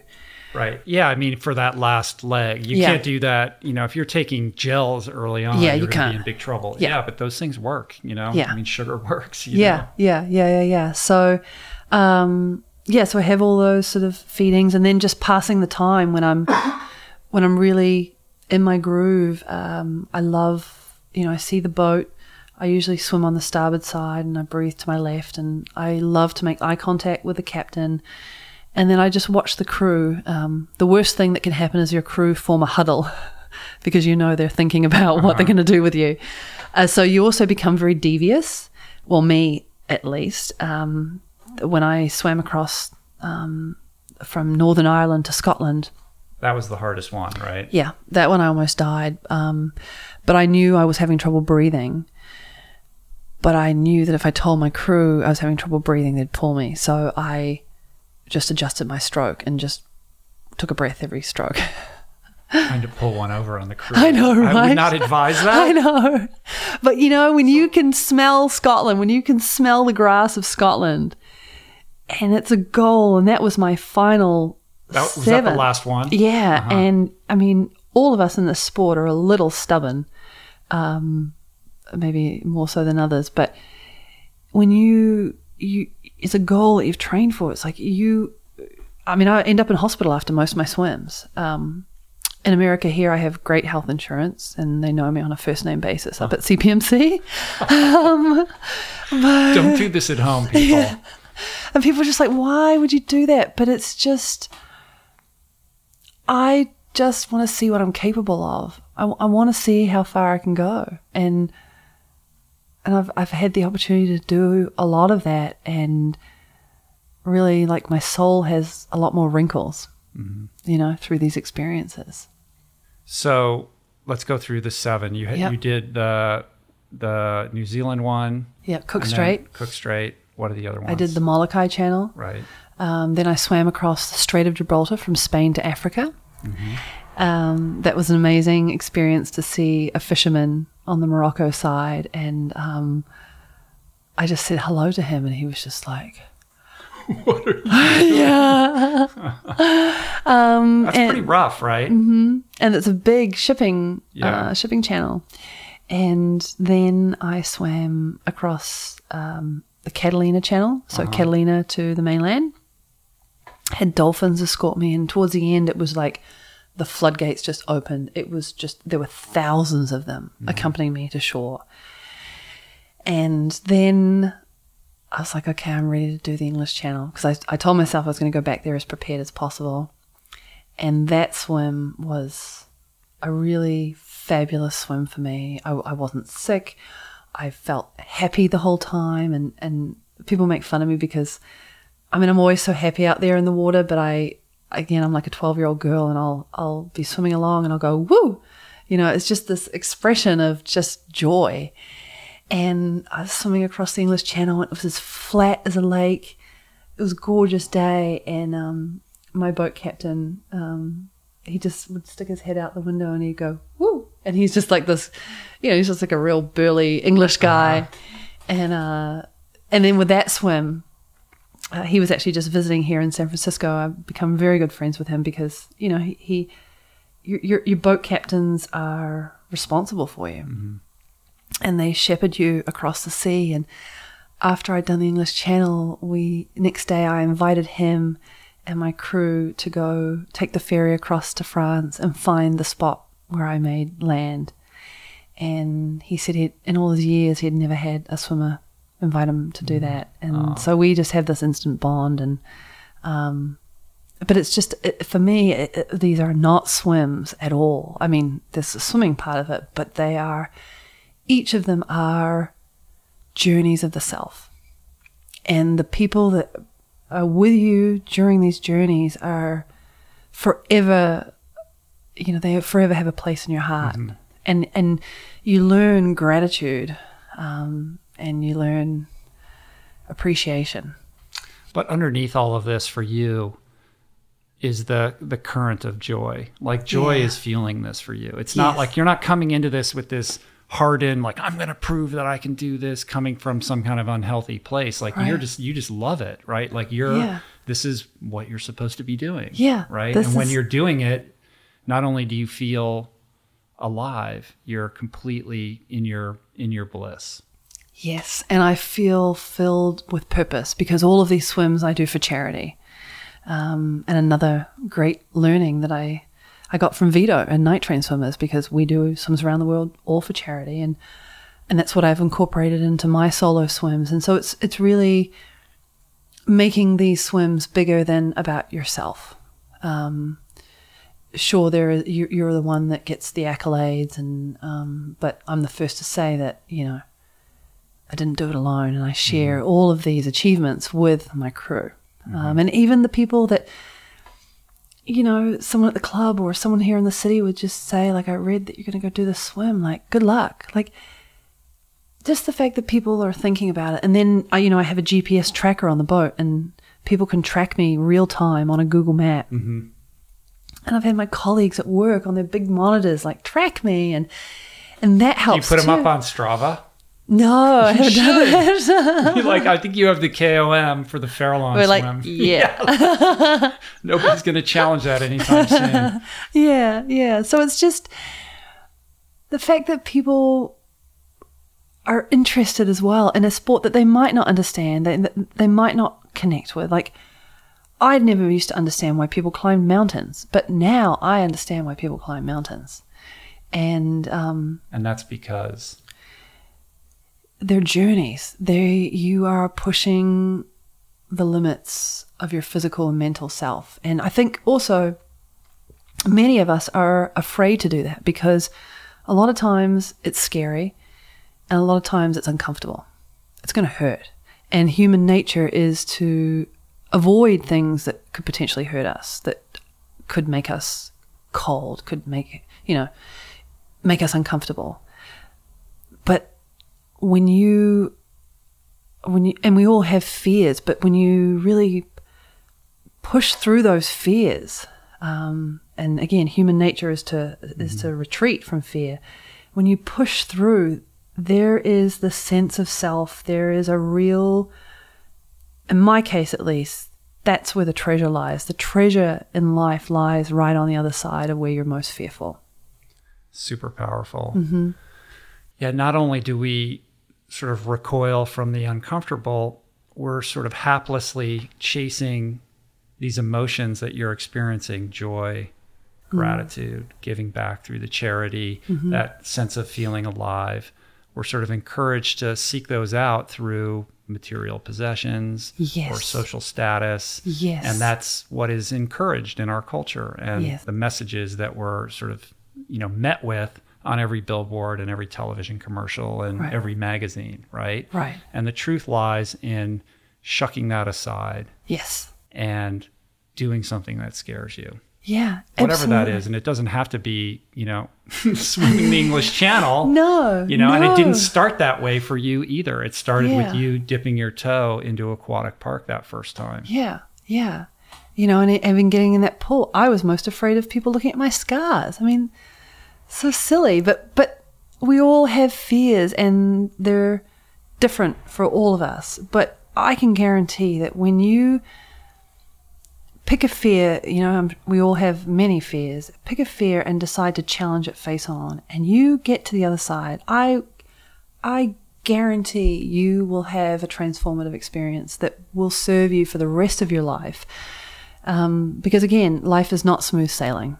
And I feel like through these experiences, I've been able to equip myself with um, skills and lessons in how to deal with certain things. Um, and then also just dealing with people and, and, and yeah, I mean, I, I, I, I walk around every day with a heart that's full and I just want to give back. And I, I want everybody to feel just a little bit of what I get to feel in Nori Day. I mean, I feel spoiled, spoiled mm-hmm. rotten because I am, am in this world that is right where I am supposed to be, mm-hmm. And um, and then to be able to share it with people. And I love, you know, I love talking to little girls and you know, you just see these sparks of possibility light up in their head and you know, just knowing that we're capable of doing far more than we think we can. And it's just about deciding that you're going to tackle something that might be uncomfortable, that might be a bit scary. How do you wear that mantle as an inspirational woman in a culture in which, you know, in this sort of Kardashian infused culture where the, the, you know, the influences on young women and on girls is coming from that direction, right? Yeah. Like, you know, I've said this before on the podcast, but this idea that that uh, well there's no you know where are all the inspirational women well there's plenty you know there's people like you there's lots of other people Thank you, know yeah. anonymously doing amazing things we Yeah. just don't do a very good job of shining a spotlight on these people and and sort of elevating them into mainstream consciousness so that their influence can spill down to the younger generation Right.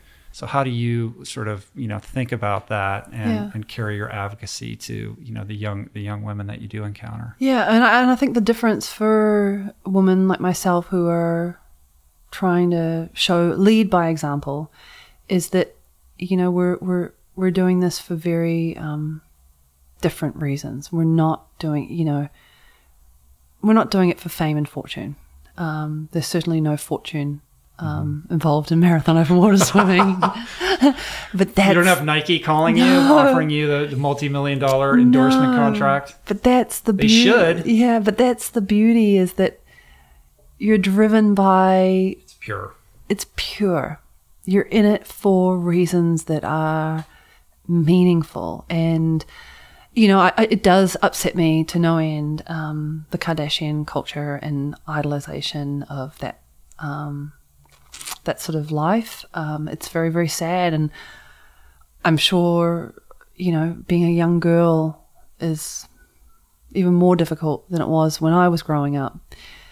Um, but I just hope that by continuing to do what I do, that one girl at least sees it and decides that she's going to take a path and push herself in a realm she didn't know she could do.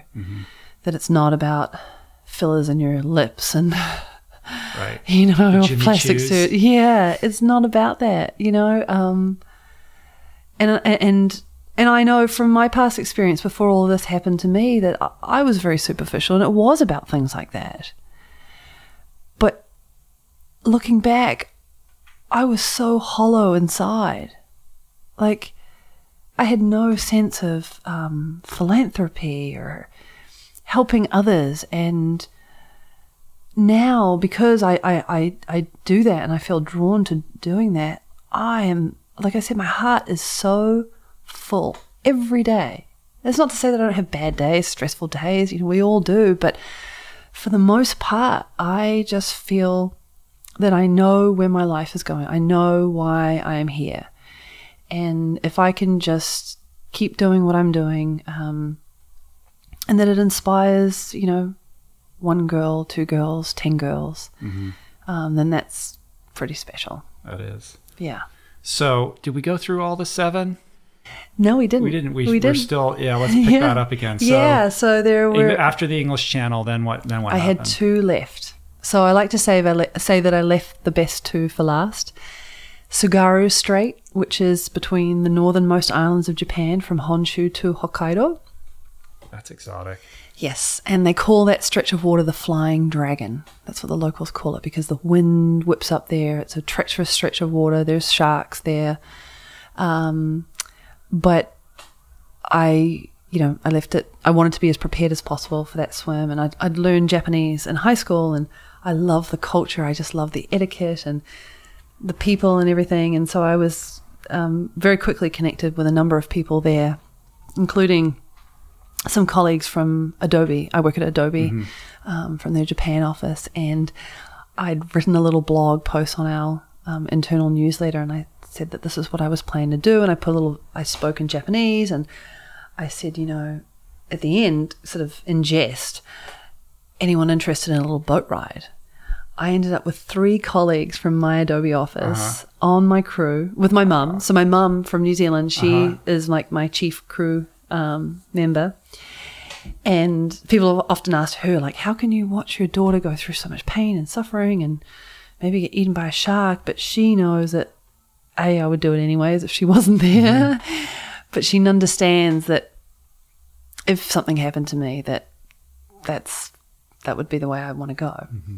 Um, and so I had this crew from the Adobe office, and we met uh, the boat captain the night before, and the wind was sort of howling as it is today, actually in San Francisco.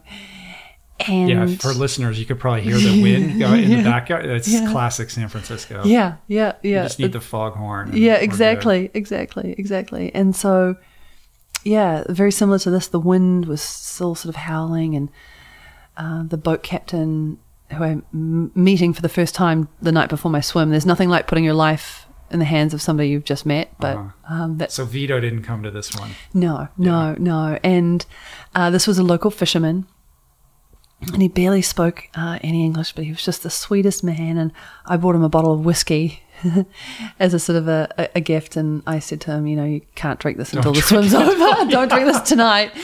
Yeah, But- yeah, yeah. Don't worry. Yeah, but um, and uh, you know, we we started to talk about logistics, and then he said, um, he sort of pulled me aside, and he had this sort of twinkle in his eye, and he said, "I think the dragon's going to be sleeping tomorrow."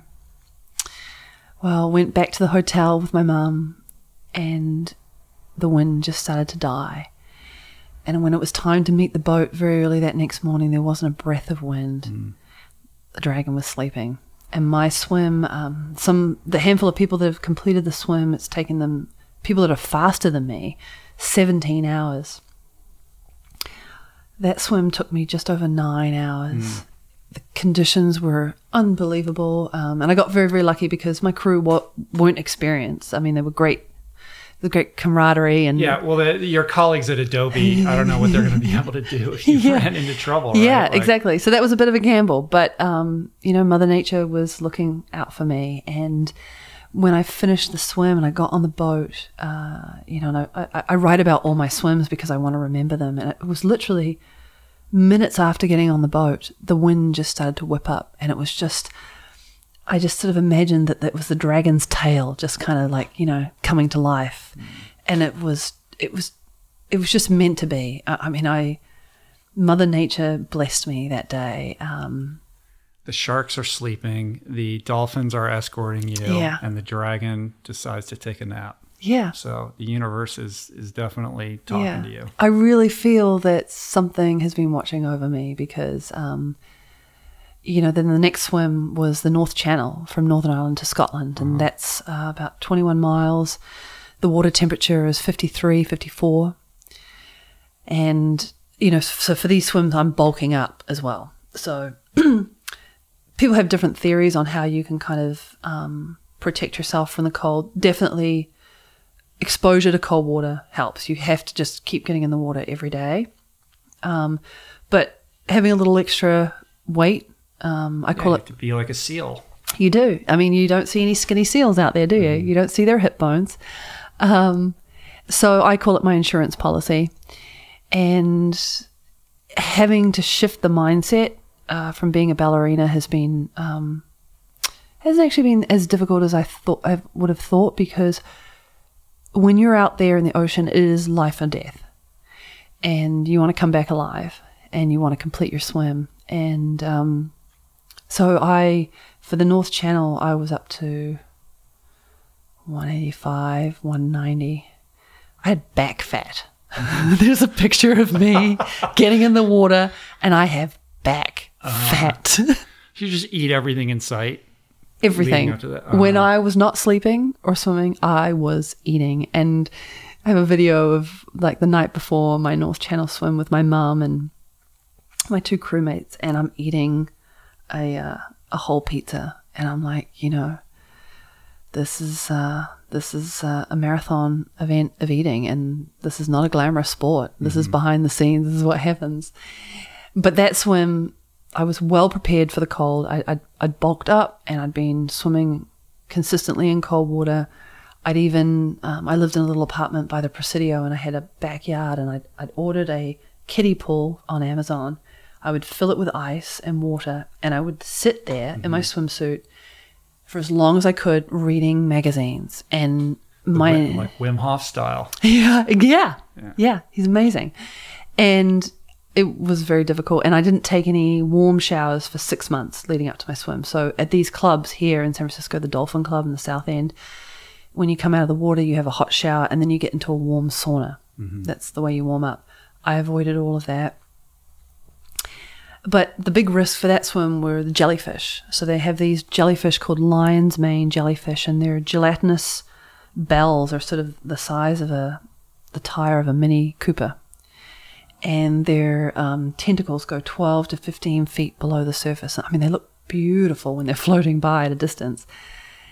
And at that point, only 26 people had crossed the North Channel um, compared to over a thousand with the English Channel. And my captain said to me, if you're stung in the first hour, the chances of you completing the swim are pretty um, unlikely. I got stung in the first hour. I didn't tell my crew because I was like, I just got to suck it up. And the pain is, um, I mean, excruciating.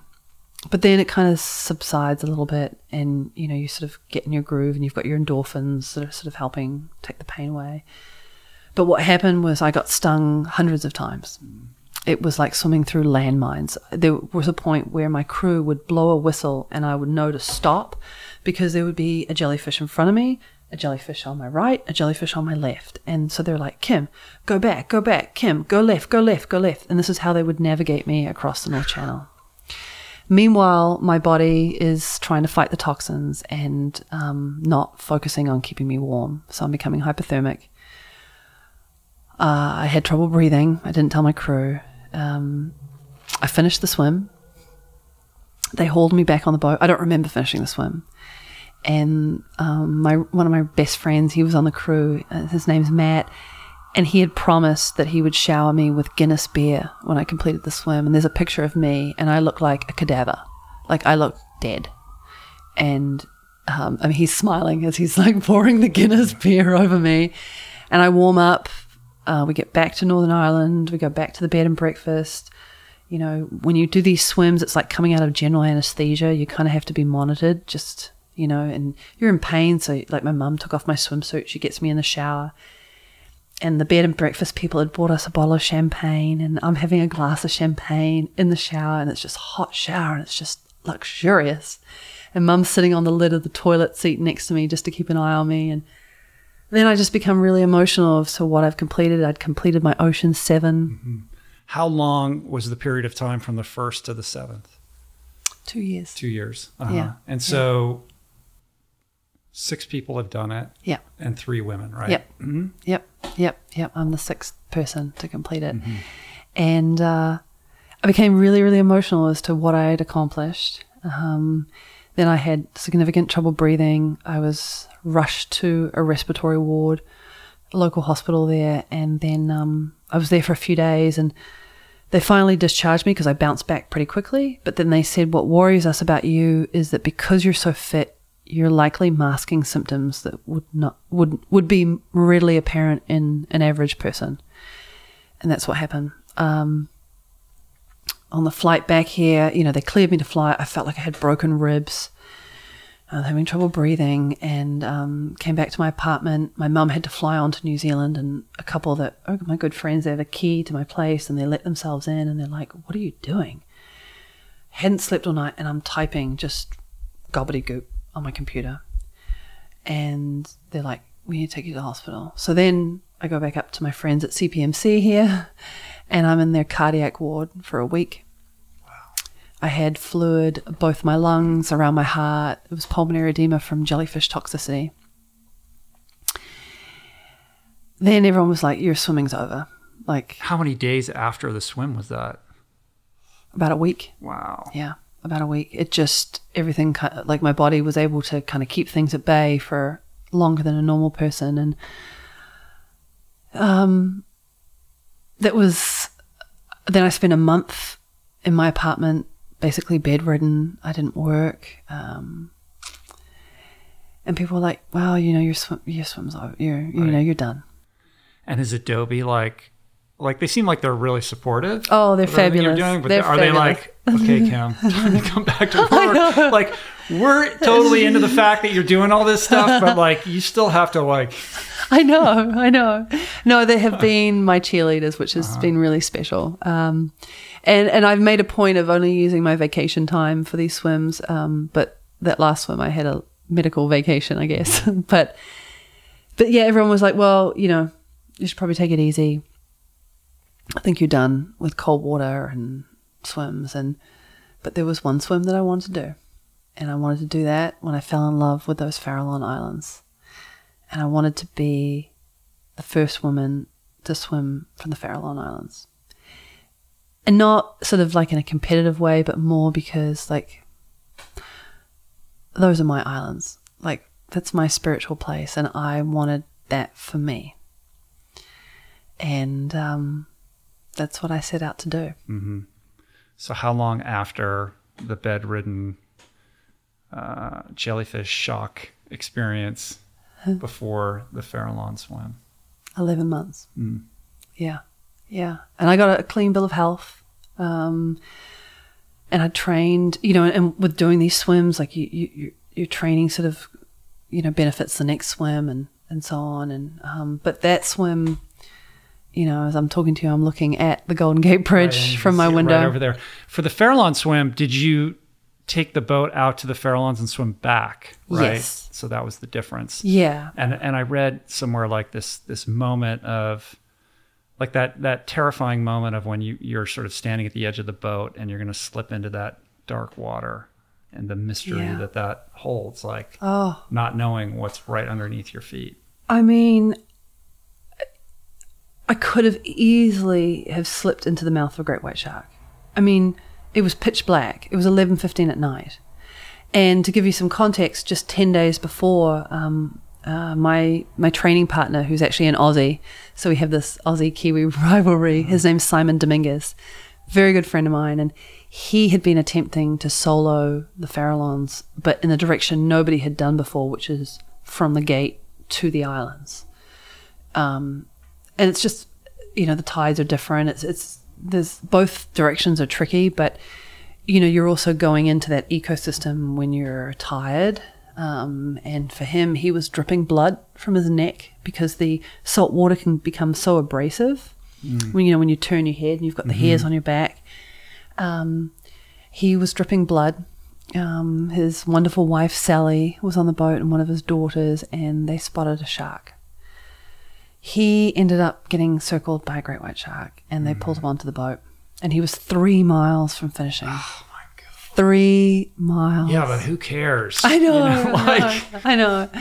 Yeah, yeah, and and you know, and I think he's you know, he came to terms with that pretty quickly. Like he uh-huh. has his life, but that was sort of the the, the the the backdrop for my swim. So people were trying to convince me, do not do the swim. The sharks are back earlier this year. right, like the time of year was not great for this, right? Right. No, no. But, you know, I, when I'm locked into something, like, I'm going to do it. And there, what surprised me looking back, there wasn't a moment of, oh, yeah, you know, maybe I should just, yeah, not do it. Not at all, which is a little bit scary. I was committed to it. And um, so that was why the sharks were firmly on my mind. And that morning, there'd been a shark, uh, a, a seal with his head bitten off in that cove. So there'd been a predation there that morning. Um, but yeah, I, you know, I'm on the back of the boat about to slip into that water, and um, my mum, she's so sweet and funny. You know, the, the, the tension on the boat was just palpable, you know. And she sort of pops her head over and she's like, well, hurry up then, get in the water.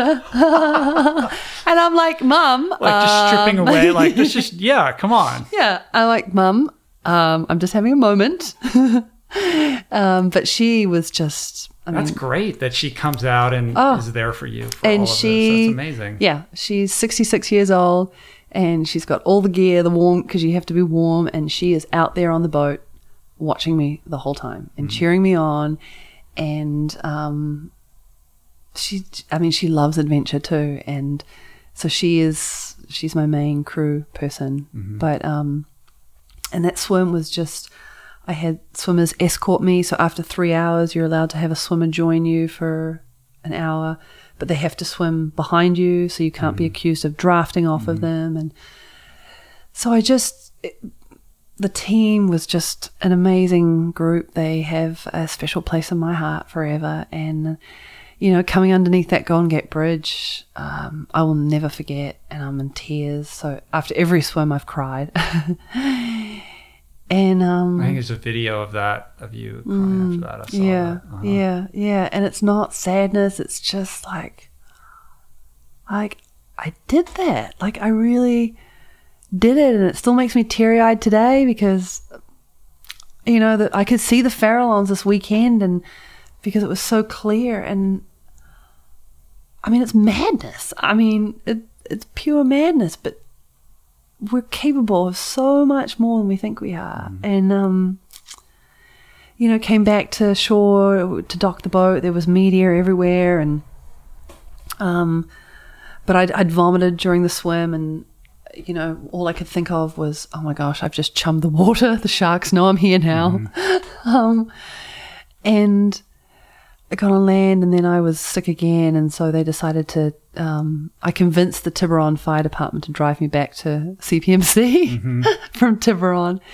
Um, but so my whole crew was like, well, you know, she's going to be admitted. She'll be there for two or three days, so we'll go see her tomorrow.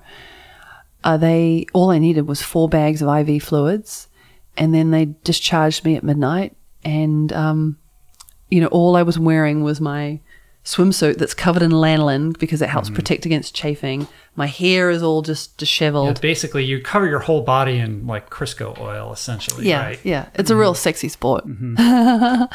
and There was that great picture in the New York Times Yeah. you covered in like not there wasn't one eh, you know Yeah. square inch of skin Yeah, showing. Your whole yeah, face is covered yeah. in it and everything. Yeah, that was zinc oxide to protect from the sun, and uh-huh. and uh, yeah. So who would have thought my swimsuit glamour shot would have been in the New York Times?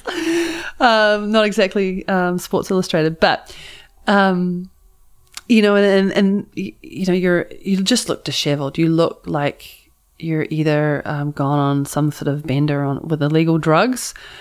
And you you look like you haven't slept for a long time, which you haven't. So it's not a good look um, they let me out of the hospital and I they put me in a taxi and I sat on the the, the step outside my apartment building and this is a this is a, a, a street that's frequented by you know people going to bars and everything. So I thought well I'll just wait there because my mum she had the key and she's tucked up here in my bed because she's like well she's going to be admitted to hospital I'll catch up with her tomorrow It's just normal. Yeah. and then so I had to wait for a drunk couple to come into my building, and I think they were just like, "You live here?" And I'm like, "Yeah, no, I, I live here." And um, yeah, and then it was just, I mean, s- still, you know. But then what also happens after these swims, um, it's kind of this after drop. You know, you you you're striving for something, and all your focus is on it. And there's a couple days of you're still in sort of this fog of disbelief of, of, of joy. And then there's a there's a, a drop. Like that that sort of um, depressive state that comes in the aftermath, like that vacuum, because there's a vacuum, right? You don't have that goal anymore. yeah and for me i found that it becomes very lonely because when you are out there in the ocean you are dealing with life or death and not many people have experienced that um, and probably wouldn't recommend it but you're looking because you've connected it with life at such a primal level it makes it more difficult to connect with people who haven't and it's not to put me on a pedestal by any means it's more that i have had experiences that few people have had, and you you want to connect with people at that level. Um, so that's that's always been a challenge. Superficial interactions become less and less Yeah. sort of tolerable. Yes. Yes. Yes. So it's just there's so many learnings, and it's you know, and even when I do sort of go off this drop um, afterwards, it, it's sort of I reassure myself that this is this is part of the journey, and um, and to be able to just feel those feelings of um, you, you kind of feel like your your anchor is loose, and you don't know. Instead of So do you feel that urge or that pull to then set a big goal once again to fill that vacuum? Yes.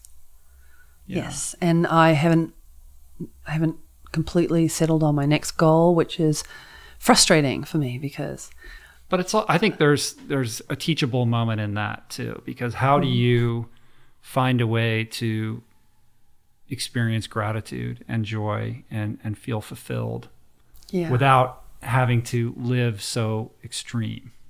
You know what I mean? Because And it's so not- maybe there's something there for you to learn. right because it's not um, I can't do this forever, and Right. it's you know, and it's the, the the likelihood of it not ending well is it gets higher and higher.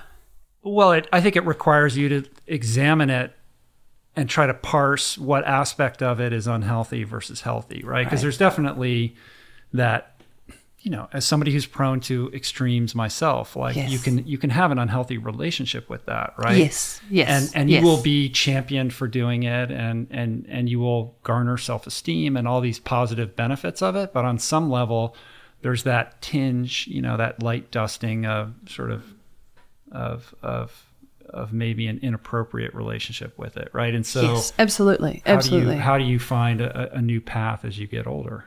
Right, right. Because, yeah, absolutely. Um, because when you know that you are sort of a, an all or nothing person and you give these adventures everything, like, um, you know, when I train for them, nobody's telling me, oh, you got to wake up at four. And it's, you, you're accountable for yourself.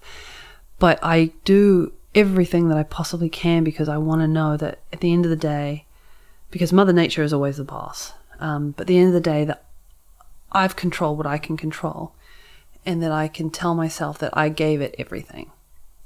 Because I would feel disappointed in myself if I didn't give it everything.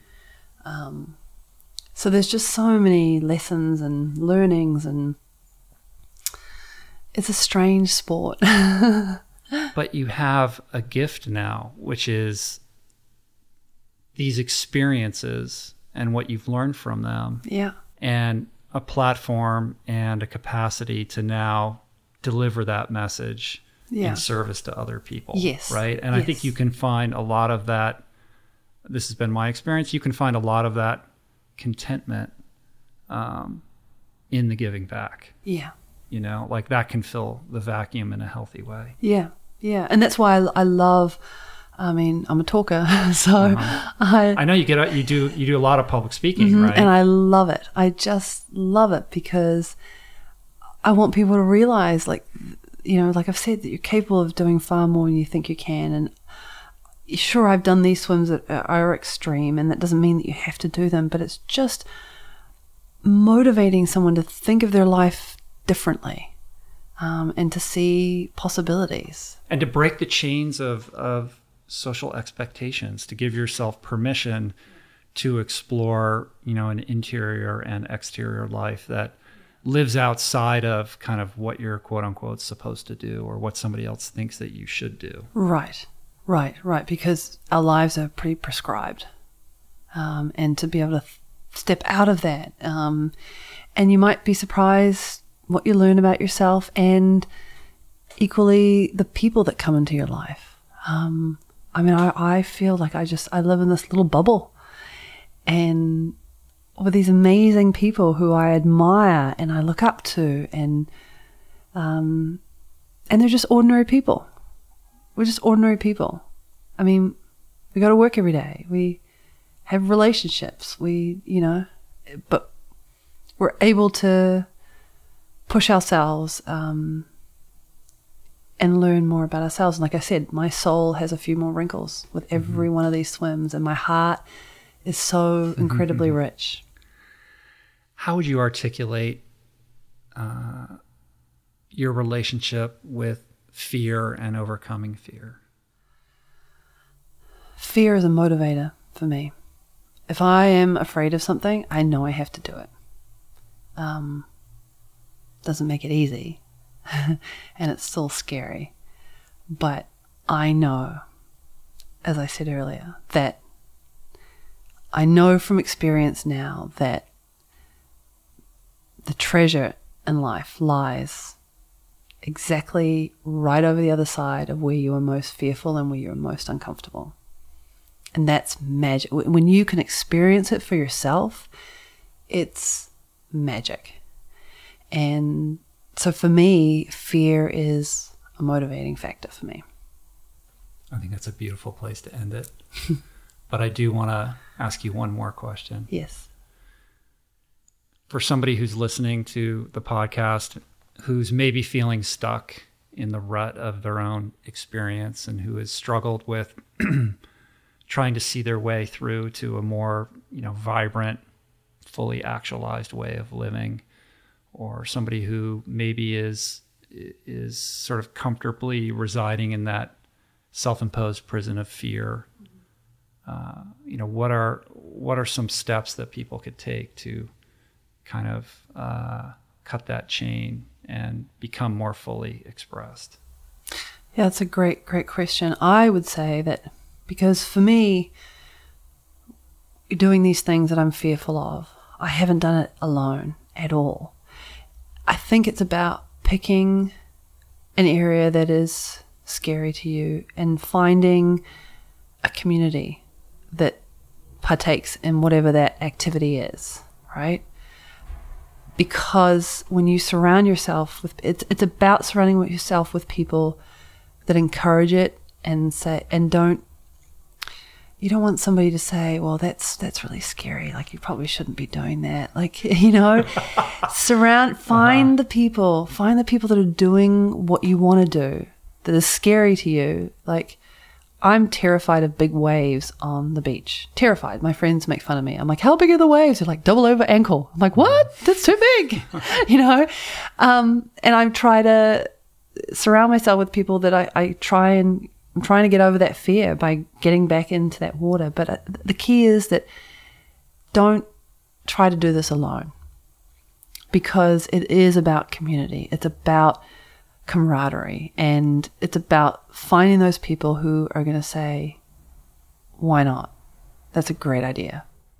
And trusting your instinct, right? Yes. Whatever that little tickle on the back of your mind is yeah. that's bugging you to go try something new Because it's there for different. a reason. It's there for a reason. And knowing that, you know what? As far as we know, we've only got one shot at this life. And um, to put it bluntly, like, you just got to suck the marrow out of it because it's all we have. And, you know, tomorrow is not guaranteed for any of us. All we have is right now. And I think it's up to all of us. We owe it to each of ourselves to be the best version of ourselves. And I can guarantee when you face your fears and you break through those fears, you will get closer to being the best you can ever be. Boom. We did it. that was so awesome. Oh, thank you. Oh, it's fantastic. Thank, thank you. you. for listening. Um, I told you I was a talker. No, it was great. You're you are an inspiration. Uh, we need more powerful women like yourself, and I just applaud all the things that you have done. But more importantly, um, the way that you articulate um, you know, I think I think people are going to be really inspired by this, and, and your message is super powerful. So thank you for oh, thank sharing you. it with thank me. Thank you, thank you. Cool. So if you want to connect with Kim, the best way to do that is you can go to kimswims.com. That's your website. Yep. Uh, at Kimberley Swims on Twitter. Yep. Right? Yep. Spelt the Queen's Way, K I M B E R L E Y, Kimberley uh-huh. Swims, very, and also on Instagram. Proper. Yes. Uh-huh.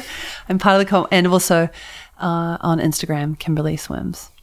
And do you have any upcoming like speaking engagements or anything like that? I guess on your website probably. Yeah, I'm still trying to get those locked down for the year. Um, and then I'm also thinking about what my next adventure is, and I can't wait to share that with everybody. Well, when you figure that out, come back and talk to me about it. I will. All right. I will. Thanks. Cool. Thanks Thank so you. much. Awesome. Peace. Plants.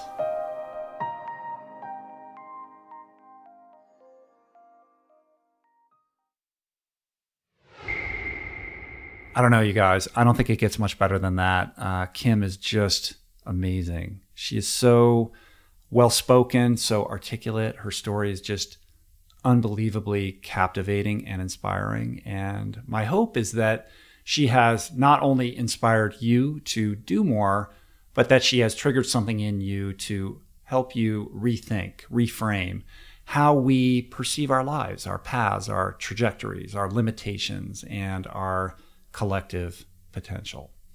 Again, if you're digging on Kim, uh, you can find out more about her at kimswims.com. Also, I wanted to point out that there is this wonderful documentary about Kim that highlights her Farallon swim. It's aptly titled Kim Swims. It was directed and produced by Kate Weber, who I also would like to thank for the photos of Kim that we used in this episode. And you could find that documentary uh, and watch it and learn more at kimswimsfilm.com kimswimsfilm.com, kimswimsfilm.com. As always, these links can be found in the show notes on the episode page at richroll.com, where you will find tons of additional articles and resources, all relevant to today's conversation. Uh, if you would like to receive a free short weekly email from me, I send something out every week, every Thursday called Roll Call. It's basically five or six interesting things that I stumbled across over the course of the week a book I'm reading, an article I read, a podcast I listened to, a documentary I watched, a product that has enriched my life somehow. And that's it. Often it's things I don't share on social media. There's no spam, there's no affiliate links. I'm not trying to make any money off this. I'm just trying to cultivate community and kind of connect with you guys more deeply on subject matters relevant to the podcast, but sort of also tangential to it. So if that sounds like something you would be into, no pressure, you can sign up for it on my website at richroll.com. And uh, that's it. Never going to spam you. Um, I've got a new resources page on richroll.com also that I'm continuing to kind of fill out. It's still in its infancy, but basically it's a place where I'm going to put all the books, uh, all the products, all the kind of websites that I think can help uh, enrich your life, all informed by my journey and kind of the journey of this podcast. Uh, thank you so much for tuning in today. Again, I appreciate you guys sharing this show with your friends. If you haven't done so already, please leave a review. Uh, it's a great way to support the mission and click that subscribe button if you haven't done so already. Keep using that Amazon banner ad at richroll.com. That does help us out a ton. And mad love and mucho respect for everybody who has gone the extra mile to support my work on Patreon. That just warms my heart. Every time I get an email indicating that somebody is supporting uh, what I pour my heart and soul into every week and, and doing it by reaching into their pocketbook, it just blows my mind. And I, I just, I can't thank you enough for that vote of confidence and uh, that level of support it means the world to me. Uh, if you would like signed copies of our books, Finding Ultra, The Plant Power Way, we got cool t-shirts, we got tech tees, all kinds of cool, sweet swag and merch. Uh, you can find all of that on my website, richroll.com. I also want to thank everybody who helped put on the show today. Jason Camiolo for audio engineering and production, Sean Patterson for all his graphic wizardry, Chris Swan for all the heavy lifting on compiling the show notes and additional production assistance and background research and all kinds of stuff. And theme music, as always, by Analemma. Thanks for the love, you guys. See you back here soon. Appreciate the support. Have a great week. Make it count. Be great. Be yourself. Be authentic. Stay true. Peace. Lance.